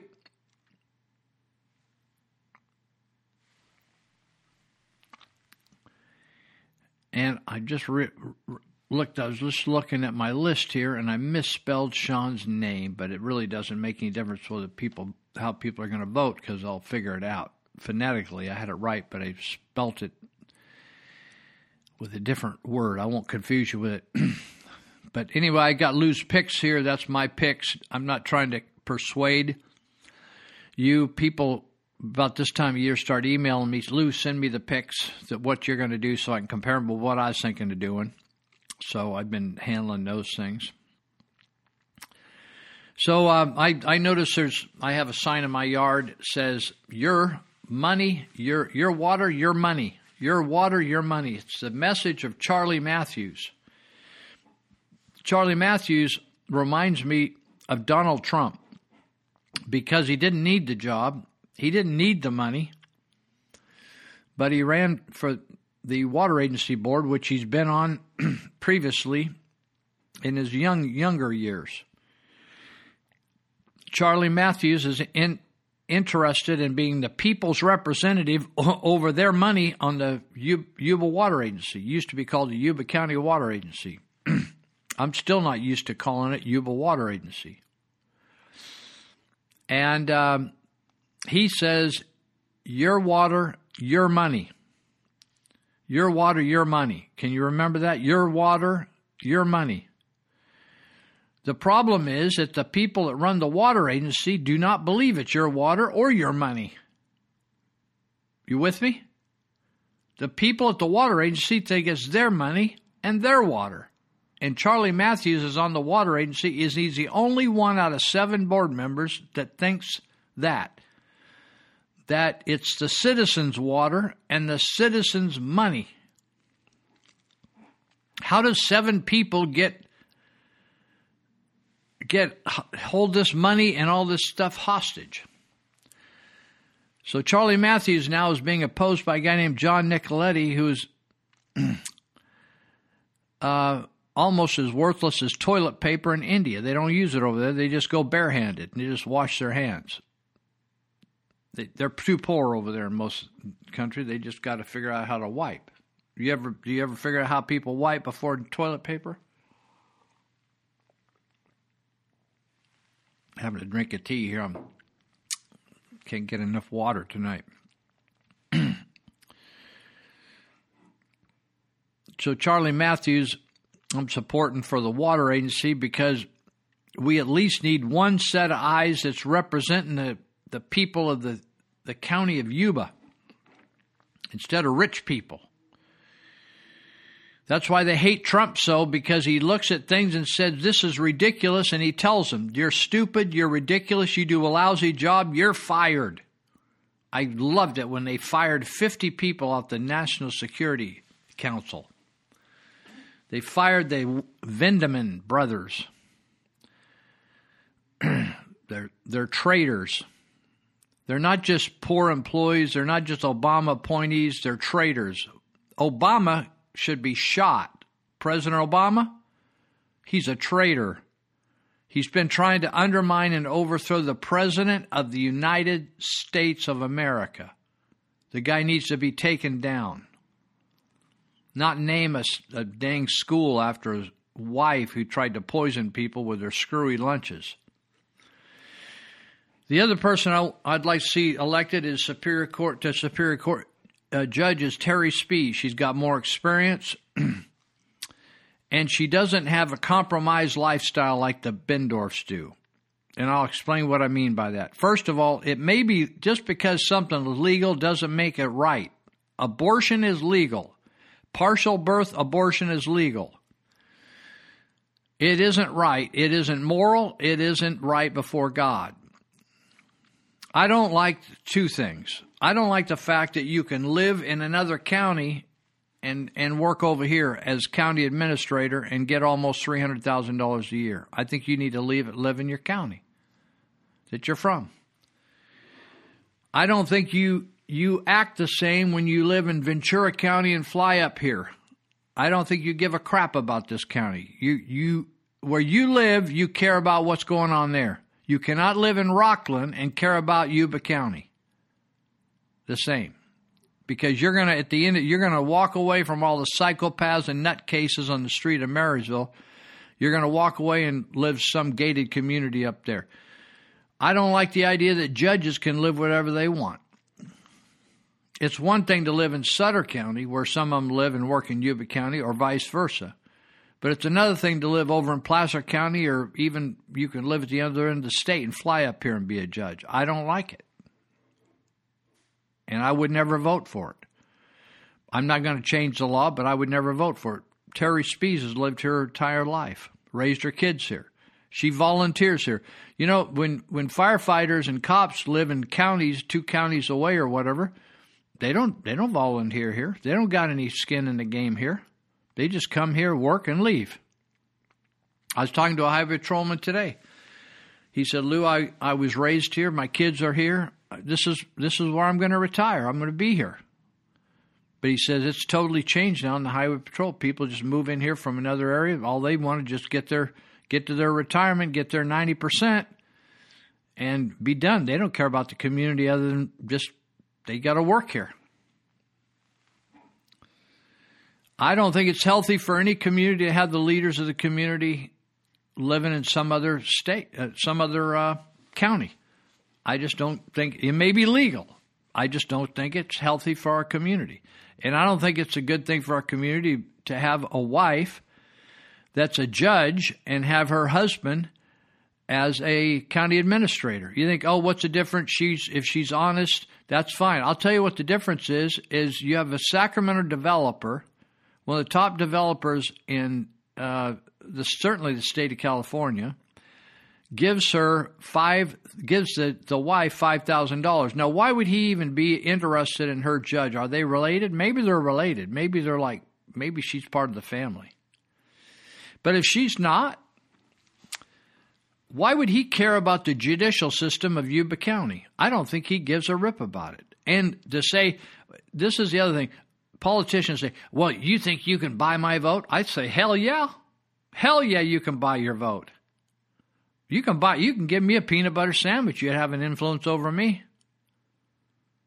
You're just like me. People just like me. You, people be kind to me. They'll have influence over me. Just somebody be kind to me. But You give somebody $5,000, $10,000. They give uh, Ricky Samayoa over there in Marysville $10,000 and got themselves from getting kicked out of the city to getting a marijuana dispenser in the city by giving him $10,000. Think that didn't influence him? He went out and bought himself a new Cadillac. So that's what people tell me. Not too bad, huh, for a little old podunk town of uh, 3.4 square miles? 12,000 people? He darn near got a dollar per person to buy his vote.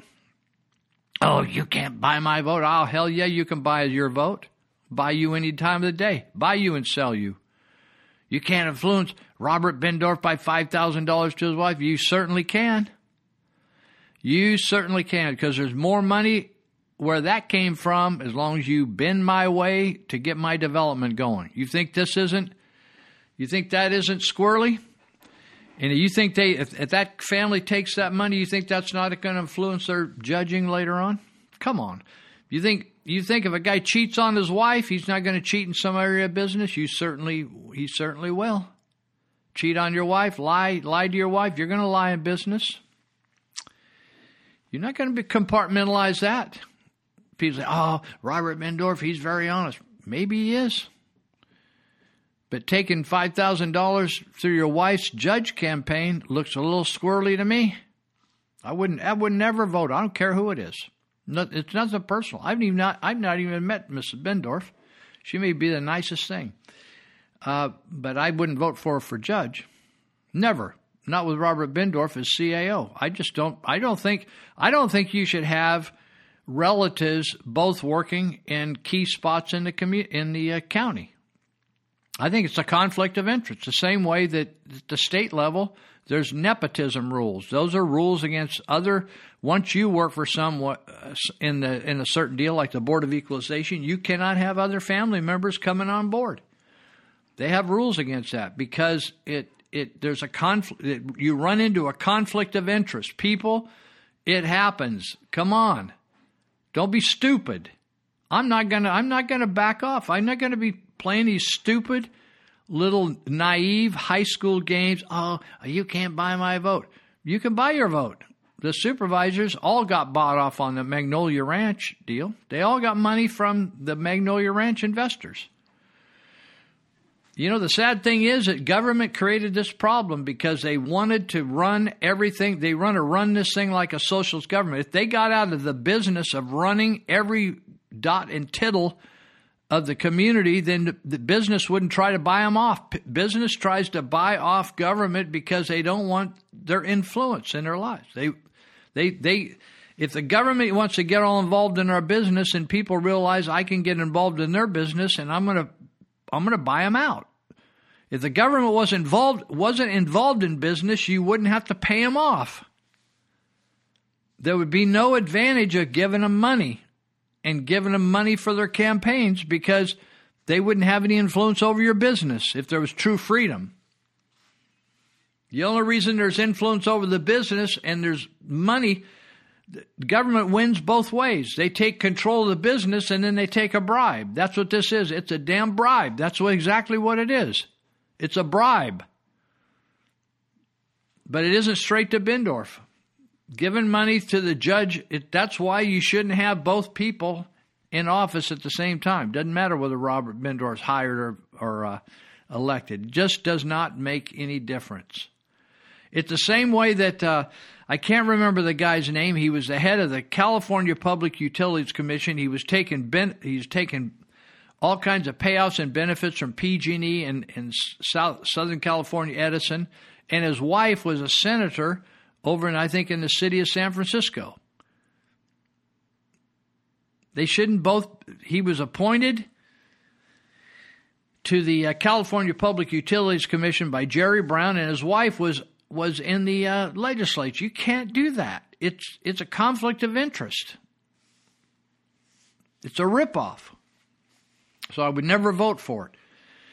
So I'm I'm voting for, against every one of the. Uh, in Yuba County, there's four different s- school bonds. Four more. We're already paying on four, five, six, seven, eight school bonds. I'm, I'm paying on four bonds for Yuba, uh, Yuba College, and I think two or three for Marysville. So now we got a state school bond, 13. C is Yuba College bonds. 11, or excuse me, uh, L is Wheatland High bonds. M is Plumas Lake bonds. I voted no on all of them. I'd also, in District 4, I'd vote for Joe Henderson and, and get Gary Bradford out. Gary Bradford is clueless. You know, it's interesting to me. These guys all claim to be Republican. There's not a Republican in a bunch of these people uh, on these boards. They are not conservatives. They say they're Republican to get your vote, but they are not conservative. They're they're socialists. They are. You cannot sit in these positions of power and tell people how to run their lives and manage their lives and how much water they can use and and how what color they can paint their house and how big their sign's going to be on their business and what time they can open and all this and on and on and on and on and claim you're a Republican. You are not. You're a socialist. You're no different than the Democrats. And then turn around and say, oh, I believe in being a public servant, and then you're a part-time supervisor and pay yourself eighty or ninety thousand dollars a year. That is, you know, it's very, very hard to find a politician that isn't lining his own pockets. That's just what's going on here on both sides of the river, lining their own pockets and lining the pockets of their friends so they could line their pockets when they get off the board. Thank them for it. Because this, the government is rigged, and now business uh, bribes the government. What's that look like? That's what we call lobbyists. Lobbyists. And they pay off the government. How does a person like, say, a football coach, he runs for office and he runs for another office and he runs for a different office and he works his way from, say, mayor to supervisor to assemblyman to like Denny Hastert, Dennis Hastert. He was a he was a wrestling or football coach in Indiana. He just was on a school salary, right? Wasn't worth much. He ends up worth some fantastic bill not billions, but hundreds of millions of dollars, worth millions and millions of dollars. How does that happen? How does that happen when you go to from coach's salary to uh, congressman's salary? What do they make? One hundred seventy-five thousand a year to maybe speaker. At one time, I don't know whether he was speaker of the House or majority uh, leader for the Republicans. He ends up leaving a very, very wealthy man. How does that happen? You're lining your own pockets. It's through the bribery, it's through lobbying. People pay you, people give you things, give you properties. It just, it never ends. And, and then they all justify it and just say, oh, no, you can't buy my vote. You can't, no, you can't buy, no.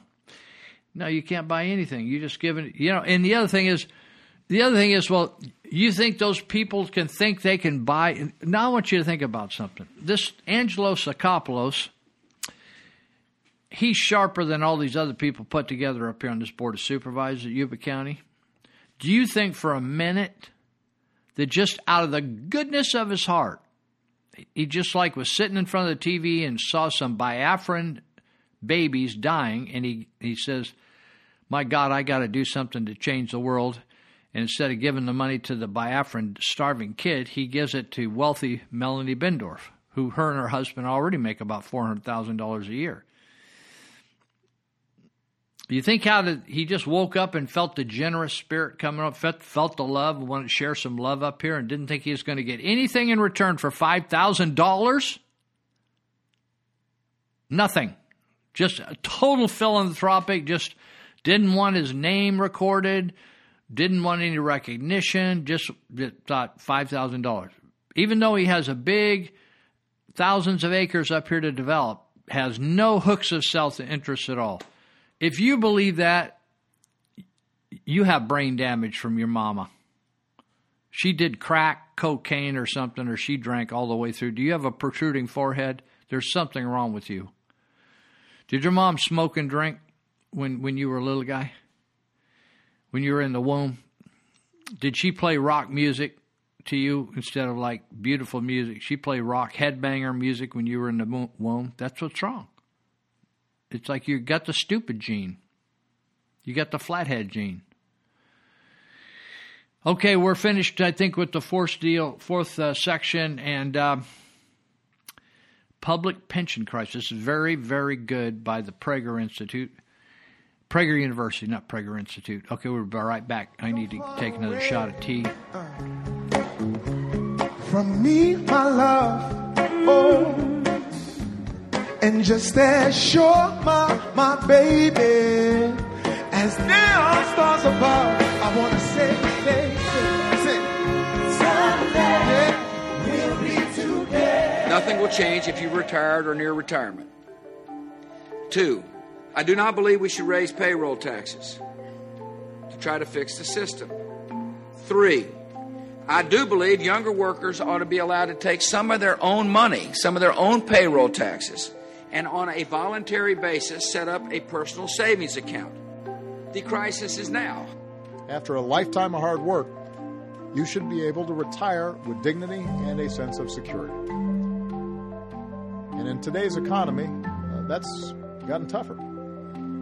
Most workers don't have a traditional pension. A Social Security check often isn't enough on its own.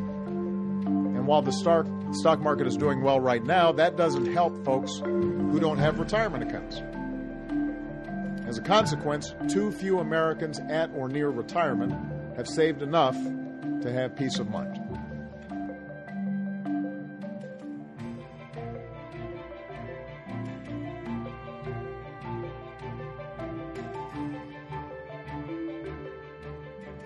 I want to talk to you about three words that should scare the heck out of you, especially if you're young public pension liabilities. Okay, I know you probably have about a hundred things you're worried about, and public pension liabilities likely aren't one of them. But that's the reason this is so scary, because almost no one is paying attention.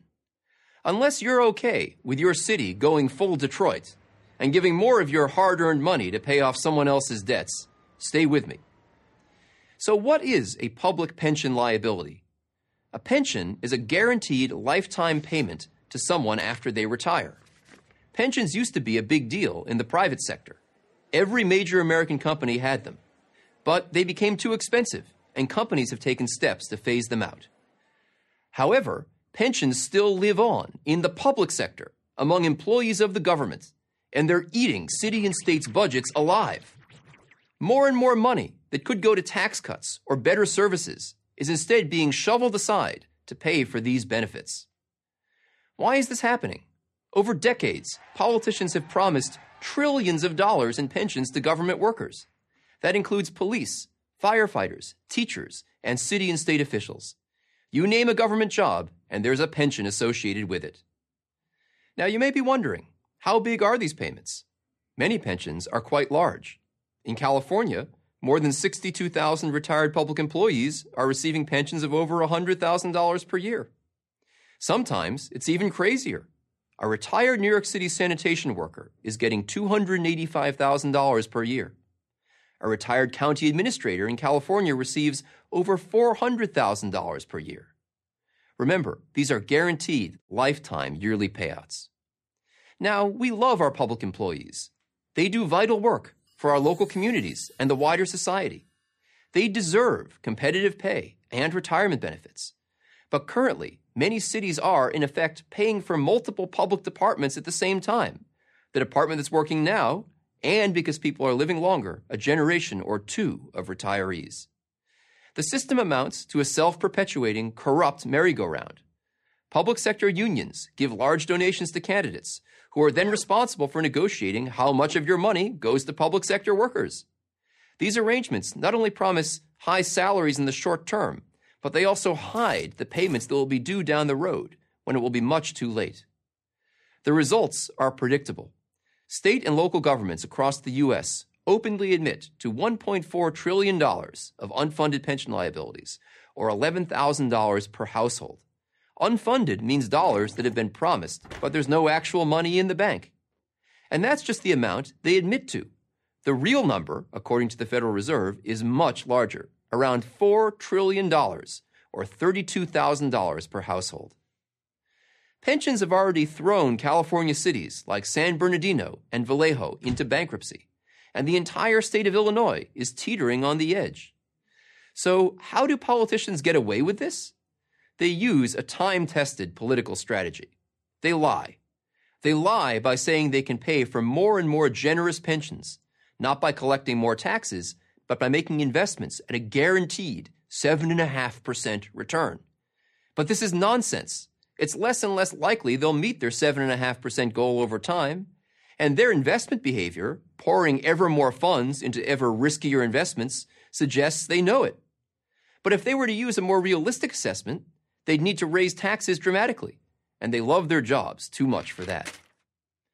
We can, however, turn the odds in our favor with public pressure, discipline, and common sense. Here's what needs to happen. First, we need state and local governments to report unfunded liabilities honestly, the real numbers, using the 2 to 3% yields that sound financial reporting would require. No more pie in the sky stuff. The truth should shock voters into demanding action. Second, we must phase out the guaranteed pension programs as quickly as possible and introduce 401k plans. 401k plans, if designed properly, can provide excellent retirement benefits. These plans also have the advantage of being portable. If you leave the public sector and go work in the private sector, you get to take your money with you. In other words, you don't have to be locked in to a lifetime government job to receive retirement benefits. Win win. Let's end the current structure of public sector pensions and move to a sustainable way of compensating our public workforce. Save your city, save your state, save your money. I'm Joshua Rauh, professor of finance at Stanford and senior fellow at the Hoover Institution for Prager University.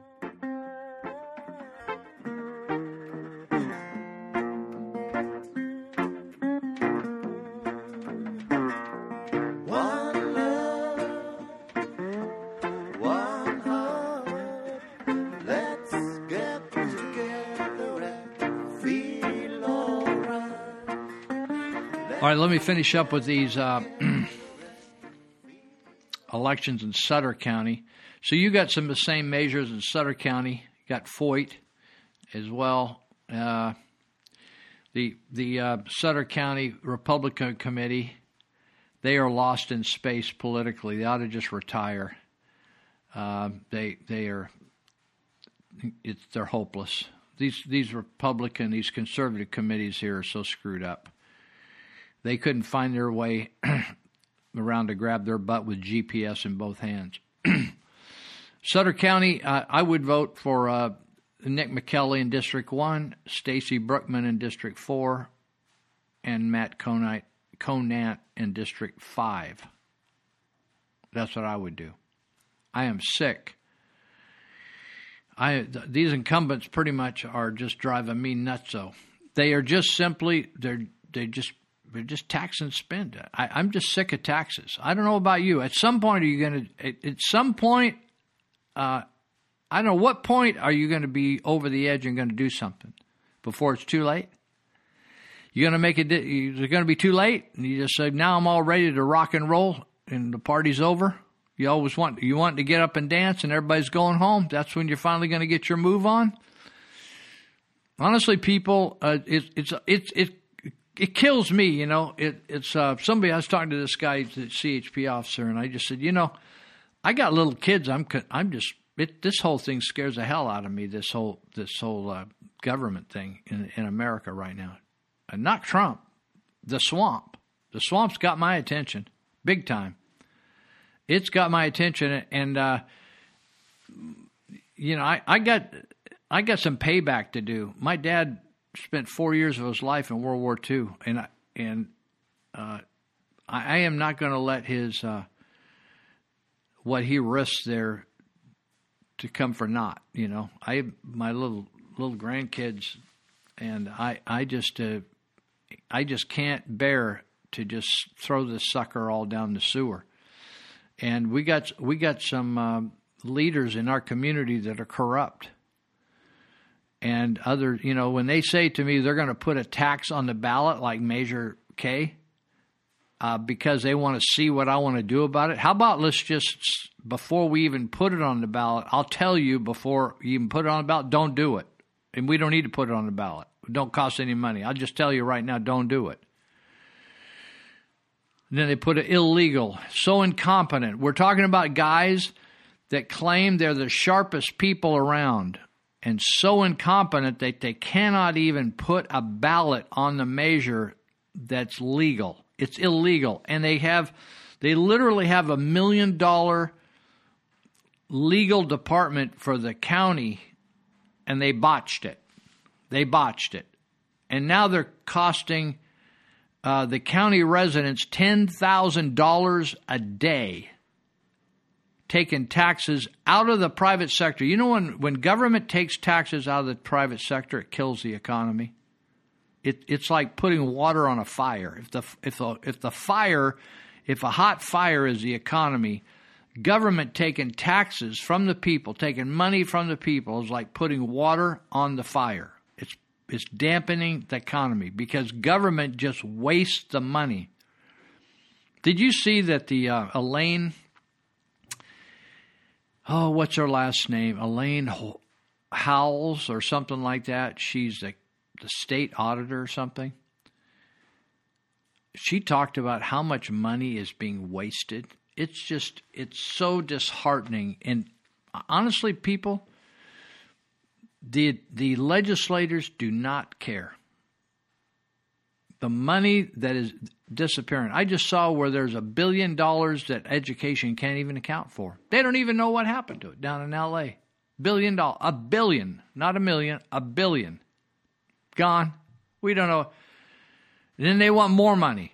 Well, it, all, if we want to raise these school outcomes, school performance, we need more money in the classroom. We need teachers need more money, more money, more money, more money. We got a billion dollars. We can't even. We don't even know where it went. It just disappeared. Maybe it ended up in Obama's pocket. I don't know. I don't know. I don't know. I know. If I were you in Yuba County, I'd vote for Terry Spees. Uh, I don't care what kind of bean you got jammed up your nose. Uh, you are asking for problems. We have, a, we have, a, you know, all this thing at the, the federal level oh Donald Trump quid pro quo. He's he like he like talked to the Ukrainian guy to investigate so and so. So this would happen over here, and then we'll sit here right here. Democrats will sit right here and be all all up, and got their endies in a bundle over Trump over Ukraine. And then they'll watch Tsakopoulos give give a judge who has nothing. He doesn't give a crap about the just judge judge race in this county. He gave her $5,000 and her husband's running the county. You think the supervisor running the county, you're smoking a good batch of the funny stuff. That's what you're smoking. The supervisors are not running this county. It's Robert Bendorf who's running this county, the county administrator. and he is happy as clams that his wife is going to get $5,000 from Mr. Tsakopoulos. Anybody to think that's not going to have an influence, it just, you you know, what, are you going to all get all hot and bothered if they add a zero to that? You think that Mary Jane Griego and different people didn't get blessed by the in- Indians, the Indians, the Estom Yumeka Maidu tribe? Think there wasn't some hands off there? They gave $7,000. The Estom Yumeka gave $7,000 to Gary Bradford. Why did they do that? They didn't give anything to Doug Lofton, I don't think. They didn't give anything to Mike Leahy. All running for office, incumbents. Hmm, I wonder how that worked out.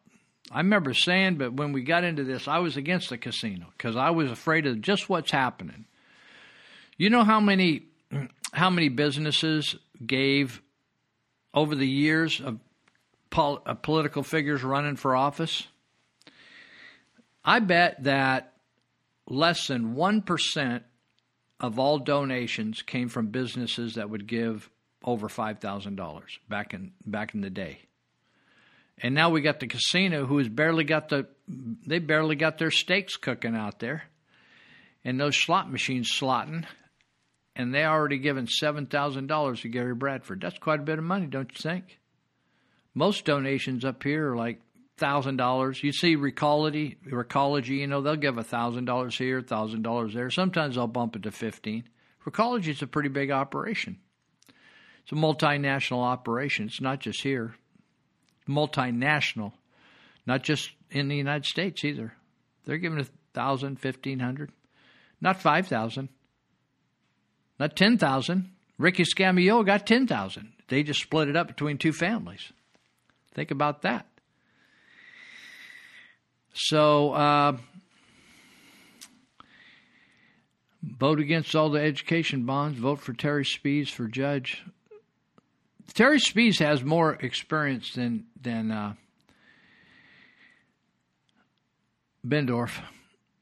She's got more variety of experience, and she's a home girl. She lives in the community. She lives in Sutter County, but you know, same cities basically spending your both sides of the city, both sides of the community buying stuff here. You live up in Placer County. My gut firefighters live up in Placer County. They're just down here to go to go to work. They, their kids aren't down here. They're not spending money down here. They don't have a house down here. They don't pay taxes down here. They just take the money and run. That's what's going on here. I'm just I, I'm not personally bitter, Adam. I'm just telling you that it it's just what it is. Well, I want to uh, give a shout out for the plumbing doctor. The plumbing doctor himself, Ted Holmes, is in Cuba right now with a team. We're working on a church down there. It's the second time they've gone down there in 12 months. They went down there in the summer, got their butts kicked down there in that tropic. Now they're back in the winter when it's like nice. What you hear about Cuba from the liberals is a 100% lie bad news down there, folks. Bad news. Really bad news. No money, no jobs. Difficult time getting enough food, standing in line. You like to you ever stand in line? I don't like to stand in line. They're not standing in the line at Walmart or FoodMaxx. They're standing in the line, big lines, food lines, getting food handouts, folks. They talk about, oh, they have universal, some of these feeble minded women legislators. We oh they have they have this really good medical, it's just like all free and everything. Yeah. Big shots, you know where they go when they have a medical problem? They don't even stick around. Cuba, they fly over here to get fixed. Think about it, people. Do you ever think logically out there? You ever use the idea of logic? Crazy just crazy. I mentioned last week, you know, it was all day, every day now, we're talking about the coronavirus that didn't come from Corona beer or Ebola beer.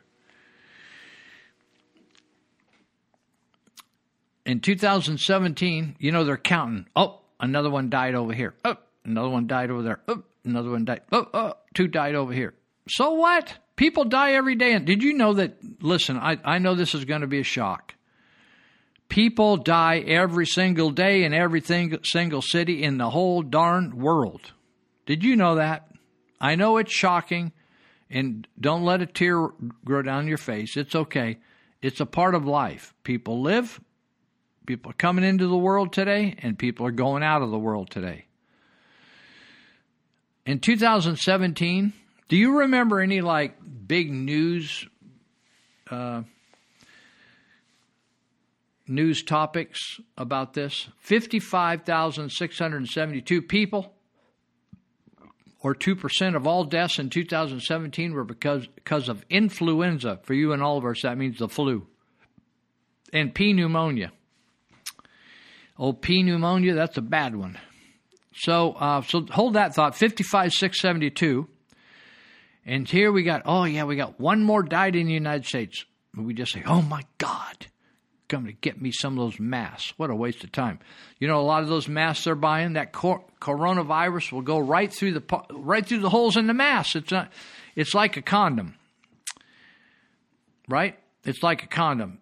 They say there's these lambskin condoms made out of lamb skin, but they will not protect you against sexually transmitted infections. Did you know that? Because the hole in the lambskin, although it will stop the sperm, it will not stop HIV or gonorrhea or chlamydia or syphilis. Did you know that? So if you want to protect yourself and you want to just bang anybody out there, then get the latex condoms, right? Because they're they're don't have the their pores of the latex condom are tiny enough to keep the the infections from passing on through. So those all those mass people are running up. People get all mad. Oh, you Americans, you think you're so cool. You don't wear a mask. That's because they don't work. Because when you suck air through those masks, most of those masks are just particle masks. The the coronavirus will go right through the mask because it's tinier than the pores of the mask. And if they can't go through there, they'll go right around the side because the mask doesn't fit you tight enough to the face. You got a big old gap there on your cheek. It's just a big bunch of crap, is what it is.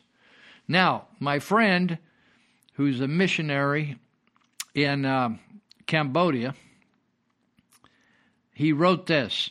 He he hasn't been on Facebook much, but he's been writing stuff on Facebook every once in a while. Let me see if I can find it here. Uh, let's see. Major. Da, da, da, well, now I can't even find a doggone thing. Where is it? All right. It's so funny. I may have to do it.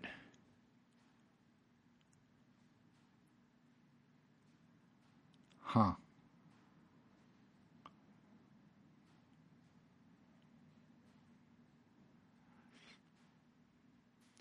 Well, I thought I had it, but I'll have to look it up at the break and uh, I'll come back with it because it's worth looking at. Crazy doggone thing. I thought I had it all dialed in here. Huh. Crazy. Well, okay. Did you see did you see that Trump is going to defund Planned Parenthood? have you ever wondered why all these other pro life, quote unquote, pro life presidents, the two Bushes, Jimmy Carter, President Reagan, none of them could pull off defunding Planned Parenthood. And you know what I saw is that every time that Trump's willing to sign a bill to defund Planned Parenthood, the Republicans can never get it through Congress in the Senate. And that's isn't that sad? and these Republicans claim they're pro-life. Oh yeah, well, well, we had to vote against that because uh, you know I couldn't do that over here, this over there, this over there, and I had to do this. I, well, it just didn't sound like right to me. It just, you know, well, I didn't like the f- fact that you could still kill a kid right at the end. Isn't it interesting? And Trump was just so unacceptable and just so harsh. He, he, I don't think he would fit in well with our church. Yet he's he's going to turn out to be the more most Christian acting, maybe not the most Christian believing, but the most Christian acting and behaving president of all time. Oh well, you know we, you know we need if we could have prayer in the public school, it would change everything. If we could just have prayer. They took prayer out of the public school. How many graphs have you seen of all the hell that happened in the United States since they took prayer out of the public school? It's so amazing that Trump comes in, who they said they ran prostitutes and had him pissing on people and grabbing people in the crotch and doing all kinds of wild things. And then he says, I'm going to make prayer happen in the public schools, and I'm going to eliminate transsexual bathrooms, and I'm going to stop abortion, and I'm going to take money away from Planned Parenthood that all you Republicans been sitting on the pot and not doing anything, right? Big old hot air, nothing. The Mitt Romneys, you know, the Republican Party. You know, there's a there's a Jesus said something fascinating. He said, "I would rather have you hot." or cold, but he said lukewarm just makes me sick to my stomach and I want to just spit and barf all over you. That's how I feel when I think of people like Ryan and Romney and McCain. They just they just make you want to gag and vomit. Who else? Romney, Ryan, McCain, Cantor. Do you remember the drunk Boehner? I used to call him Boner because he looked like a big dick. Big boner.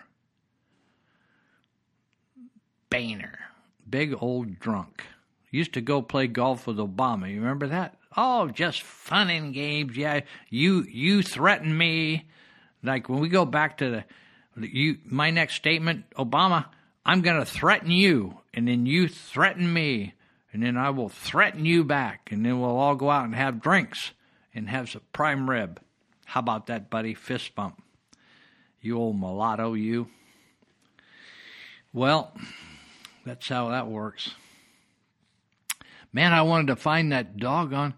Anyway, my friend Ted, he just mocked the coronavirus. It's just a big, funky deal. And his point was the same point I'm making. It's just the flu. So what's the big deal? Just take it easy. So don't even worry about it. Don't worry about the flu. It's just the flu. That's all it is. People die of the flu all the time. Did you know that? People die right over here in Adventist Hospital. They die of the flu, they die of pneumonia, they die of something. For instance, all the people with cancer. Eventually, they'll get the flu and they'll die of it, right? I don't know what I did with that doggone deal. Well, I'm going to take a break here in a minute. Man, I'm down to the last. I got one more section, and I'm going to find that Corona thing. If I, I cut and pasted that, put it somewhere, and uh, I must have put it in the wrong file. But I think you'll get a kick out of it because all this hullabaloo about the coronavirus is that a lot of people getting sick over there in China. I think probably they are because they're just on top of everybody. There's a lot of people living tight over there. But here, just like hey, you know, people people get the flu. Every, do you know we get the flu every year here, and pneumonia every year here? In fact, people all the last three months since Thanksgiving, a lot of people have had it. But if you're a young person and you're you got some vitality and you're not you're not got COPD or you don't have some other diabetes or you uh, don't have other issues, you should be good. Okay, we'll be right back. I'm to look for this thing and see if I can find it if I haven't lost it. Okay, be right back. I pulled into Nazareth, was feeling about half past dead. I just need some place where I can lay my head. Hey, mister, can you tell me where a man might find a bed? He just grinned and shook my hand. No was all he said. What the mainstream media was afraid to tell you about the news this week. This week, while the mainstream media was obsessing about President Trump's Kansas City, Kansas tweet, here are the things that happened that really matter. President Trump's reelection odds just jumped to 60% after his impeachment acquittal. And simultaneously, President Trump's Gallup approval rating jumped to 49%, the highest approval rating he has seen since the very beginning of his presidency in 2017. But did the mainstream media report those numbers to you? No, no. The mainstream media did not say a word. After President Trump's State of the Union address, CNN commentator and former Obama administration Green czar Van Jones warned Democrats that President Trump is offering better policies for black voters than Democrats are. Jones said Democrats better wake up because President Trump is funding historically black colleges and universities. There are jobs, wages are rising, President Trump is supporting school choice, and that that is all good for black Americans. But did the mainstream media report this to you? Barely. Jones said it on CNN, but after that, no Democrat will admit President Trump's policies are good for black American voters. The sheriff of Orange County, California says California's sanctuary state law is to blame for an increase in repeat offenses among criminal illegal aliens. Sheriff Don Barnes reported that of the 1,500 criminal aliens released from custody last year, 238 reoffended already and were arrested in Orange County in the same year. And that number, by the way, doesn't even count the criminal aliens who reoffended in counties other than Orange County last year. The sheriff said California's sanctuary state law is making it more dangerous for California citizens, and the data is proof. But did the mainstream media report this story? No, they did not.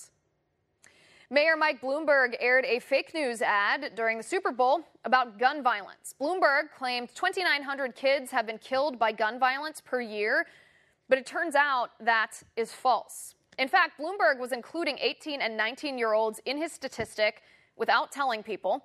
And 18 and 19 year olds account for almost half of that number. The truth is, less than 1,900 minors are killed every year with guns. Each and every death is tragic.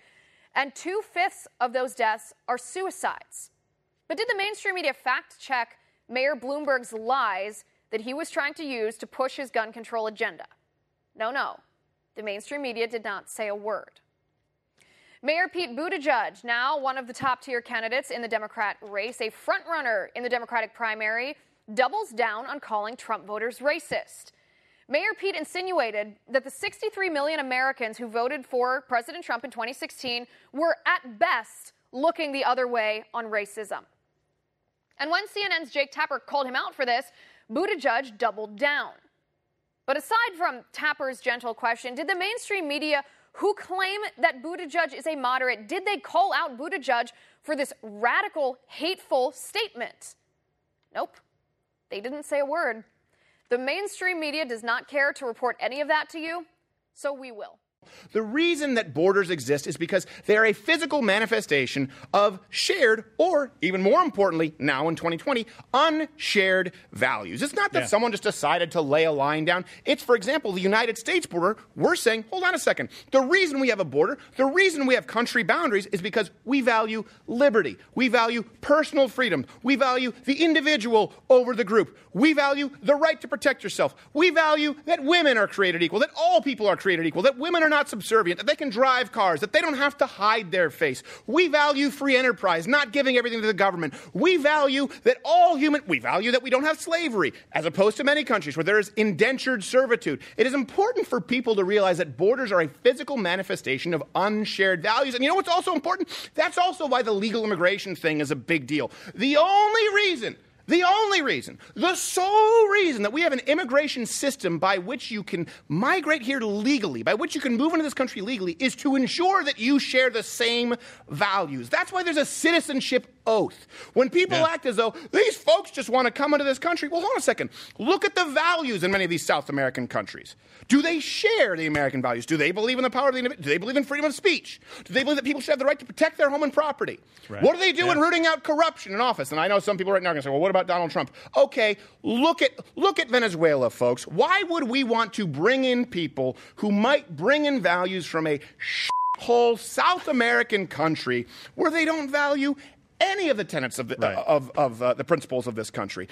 Borders exist as a physical manifestation of values that we share and values that we don't share. And the reason we have a system so that we can check and make sure people are coming through is to ensure that only the people who share our values and want to take part in the American experiment, and by the way, uh, also learn the language, become a part of the American culture, and appreciate American culture are coming to this country. How we've lost sight of that now, where everyone is entitled to go to move into any country that they want to because we are all citizens of the world, is asinine. It's stupid. It's the kind of rhetoric that leads to obviously silly, meaningless decisions like switching foreign film to international. But you know what? I'm a big fan of borders. I'm a big fan of borders, and I'm a big fan of, of knowing who's coming into the country legally because I don't have a problem with putting on team jerseys when you have citizens of the world who believe that women need four witnesses for a rape, who believe that you don't Right, have the right to speak out against a government. You know what? I'm glad that we have a dividing line, and I'd like there to be a fing wall. How about that? It's working against me.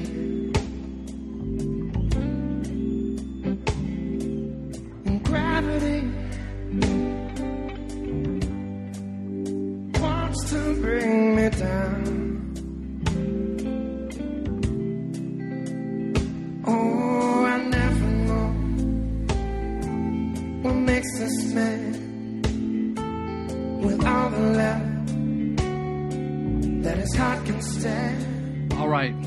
I think I got off track. I was talking about Ted Holmes last segment, and uh, my friend was a plumbing doctor. He's down there in Cuba. I got off talking about the state of Cuba.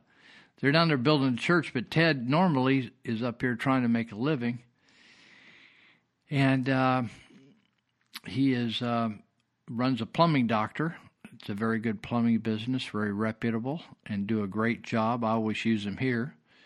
In fact, I'm getting ready for him to have him come in and check my faucet because it leaks some and makes a weird noise. I think I got a demon in that faucet. Anyhow, uh, Plumbing Doctor is a good operation. You can reach them in Yuba Sutter counties at 530 671 9111 and uh, they'll do you right. You call them 24 hours a day, somebody will answer, somebody get over there, give you a bid. They're not just going to go in there and say, "Trust me on this." Nope, they'll they're going to get a bid from you. They'll give you a bid, and then you can decide do it or don't do it. And uh, they will do it and get the job done and be done with it. You'll pay just what you got, you agreed to, nothing more, nothing less. So anyway, I was still looking for this darn coronavirus thing. I think I lost it somewhere. I cut. I was trying to paste it. I must. I just cut it out and then I didn't paste it. I boo booed. So uh, that's just the way that goes. I'll have to look it up, see if I can find it. He wrote a humorous thing on the coronavirus on how little impact it's having throughout the world, and it's just it's just a flu virus. There isn't any getting around it. Every year we're going to have flu. Do you ever ever wondered about all these people getting flu shots? They say get your flu shots, get your flu shot every year, get your flu shot. And uh, why do they do that? Because the flu's coming. Certain times of the year, it spreads better. It spreads by people coughing and spitting in small, small little particles on each other. And then you get it and it incubates in your system for maybe up to 14 days. And then it then it starts to make you feel funky, body aches. Somebody, one of my friends that texts me every morning, gives me a shout out every morning. She said, Pray for me. I'm feeling bad. Said, Bummer. I hate that. I hate that feeling bad. I don't want to feel bad. I don't want to lay in bed, feel ache, and just lay there, lay there, lay there. And say, Oh, I'm dying in here. Well, folks, I, it's just bad news all the way around in California. The only way out is to get everybody you know registered to vote and vote conservative people in. Now, I'm telling you, am I happy with the Republican Party in California? These people are the biggest bunch of losers I've ever met in my life. Total losers, confused, two bit hot air, beating their gums to death, do nothing. Just people, incompetent, lousy leaders. Oh, oh, I wouldn't buy a hamburger from them. So disgusting. They would stab you in the back. My friend Dan Logue, who ran for to against Garamendi a number of years ago, the Republicans would not help him. I just thought, you dirty dogs, you will never. I, I tell them, I tell them to go to hell on the phone. I, I not only do I not give any money to them, I tell them take me off your list and do not ever call here again. I don't want to know you. I don't want to. I don't want to have coffee with you. I don't want to. I don't want to do anything with you people. You're crazy. You're crazy. People think you got like 300 years to live on this earth. I, I told somebody the other day. In fact, I told him yesterday. She wanted me to do this another another campaign, poorly run campaign. I said not only I said I, I said I I'm not 20, and I do not want to. Uh, the few years I have left, I'm gonna I'm gonna get some wood on the ball. Everything I do, I'm gonna, it's going to be successful, right? I, I I saw an interesting thing. I stumbled across this. It must be on YouTube. It's a David Letterman show from 1987. And uh, David Letterman was his usual idiotic self, but he was interviewing Donald Trump.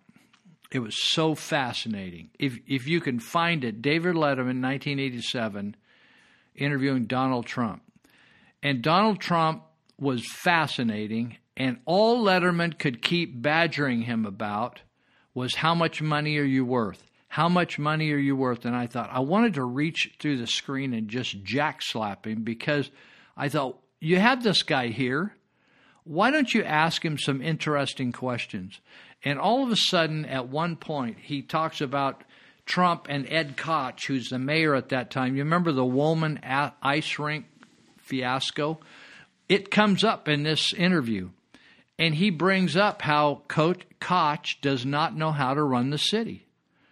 And so Letterman says, like everybody says, well, you know, it's so big. Some people say that the city is just unmanage- unmanageable. You know who says that? Idiots say that. Everything is manageable if you have the brains to manage it. Some people can't manage. They, do you know some people can't manage to balance their checkbook?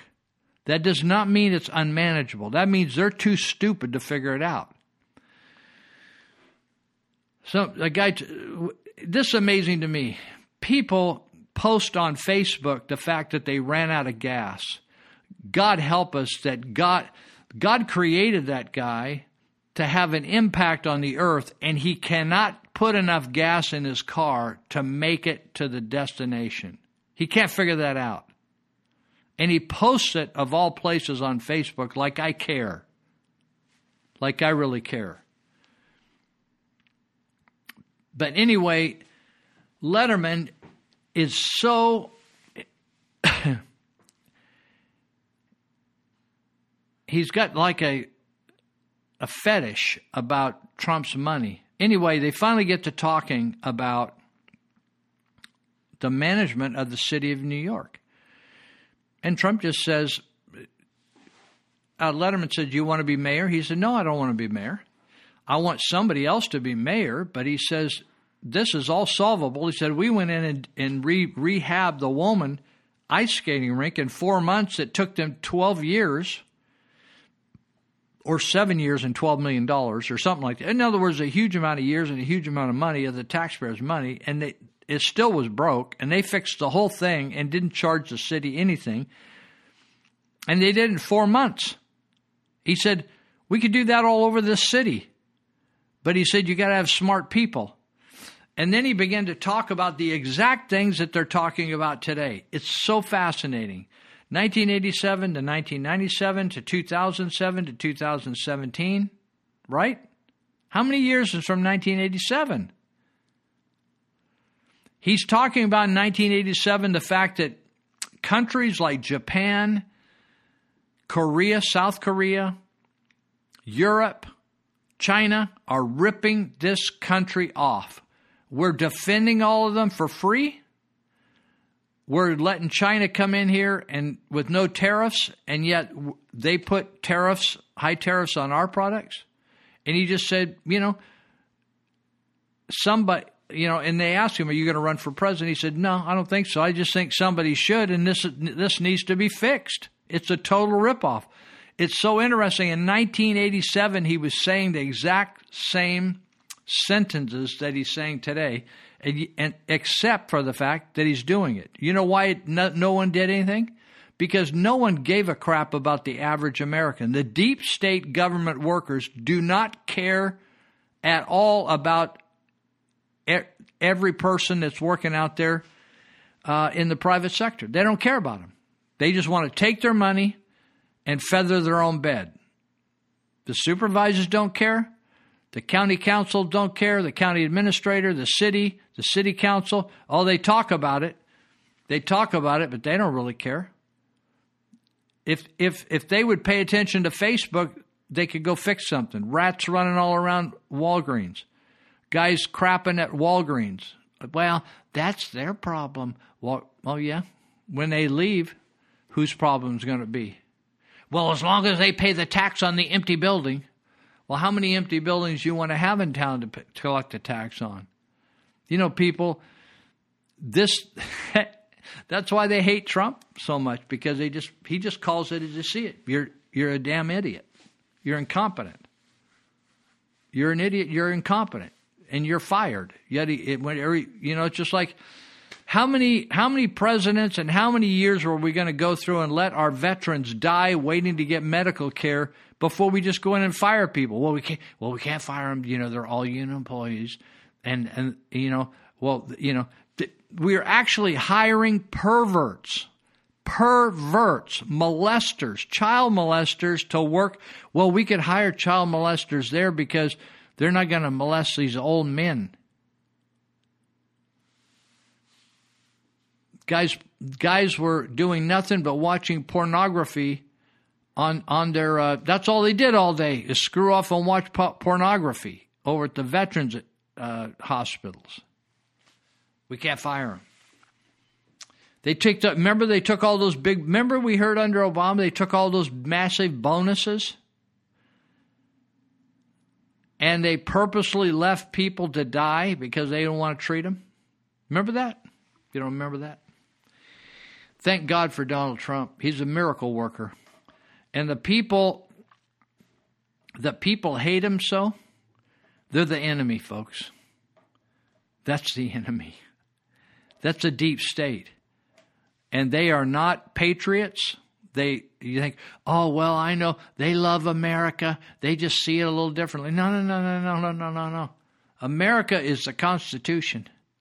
The America, America is the founding fathers. America is the uh, establishment of the colonies and the vision and the spirituality and all that. And all the people say, oh, well, you know, we just need to accept everybody. No, we don't need to accept everybody. We don't need to accept Muslims. We don't need to accept them. We don't need to accept Sharia law. We don't need to accept va- vaginal mutilation. We don't need to accept uh, treating women like dogs. We don't need to accept uh, burqas, covering up everything, hiding people's identity. We don't accept that. I, I'm not against it. If they want to do that some other country, hey, hallelujah. It's a big world out there. There's plenty of acreage. There's plenty of acreage. The entire world can fit into Texas. The entire population of the world. Be tight, but it but we fit into Texas. Well, nobody want to live that way. My point is that the world will you just get on a plane or a train, you will go for hundreds and hundreds and thousands of miles and not run into a person. We are not overpopulated and we're not running out of food. In fact, we probably th- throw so you know one day it's so amazing. I hear these commercials on on radio. Two out of five children are starving in America. I thought you are so full of crap. Two out of I want you to just drive around Marysville, Yuba City. Just do an anecdotal deal and see how many ribs you notice. When I worked for Church of Glad Tidings, I never saw a skinny person asking for food. That would get my attention. They're always obese. What's up with that? Two out of did you know they kids don't have any you know the new euphemism. We we they we lack food security. I said just give me a damn cookie. We lack food security. What is food security? You mean they're starving? Well, they're not really starving, but they just, you're not really sure where the next food. What kid is actually thinking about the next meal? I, I just like, mom just made food. We didn't know where it came from, who bought it. It just like came out of the, came out of the cupboard. It just like it grew out of the cupboard like a like a weed. Food security. Did you know that two out of five American children? Well, what are we what are we doing in Ethiopia? And what are we doing in like these Vietnamese villages trying to feed kids when our own kids are starving? My God, our kids got so much food. Will you fly in here from other countries? It looks like everybody's overinflated. They're obese. Holy mackerel, they're so fat. It's just like, God, like sell them by the pound. You know what changed this whole country is if we started taxing them by the pound. If you're if you're if you're overweight, whatever the website says you should be for your height and your age and all that, if you're overweight, we should charge you by the pound you're overweight. Somebody once said that if you have a problem like cleaning out, say you need to clean out the garage and you have lack motivation, if somebody said they were going to kill you in two weeks if you didn't clean out the garage, there's some motivation there. If you knew you're going to get taxed on all that fat you're packing around, it might change change, the way you're thinking about things. You know that the uh, Kevin Kiley, he's a conservative assemblyman. He wants to stop PG&E from giving money to any uh, to any politician, right? Because they're broke. They're supposed to be broke. Did you know that the PG&E fought marriage? They spent two hundred fifty thousand dollars of our our payments to them. They spent it to try to stop marriage being between a man and a woman. PG&E. That they went totally homo.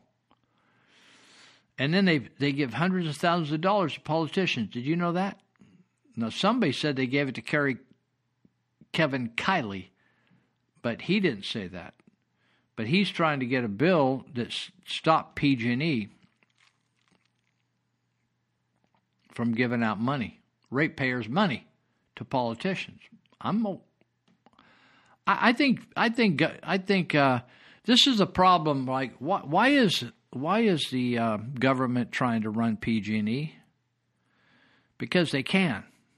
PG&E is in its in the position it's in because of mismanagement on their part and the government mismanagement on their part. They are managing that you know they say it's interesting to hear Newsom. He says PG&E has ceased to exist. Really? Says who? Says the government. Right? That's called a government takeover. That's a Hugo Chavez takeover of the utilities, right? Of the oil industry.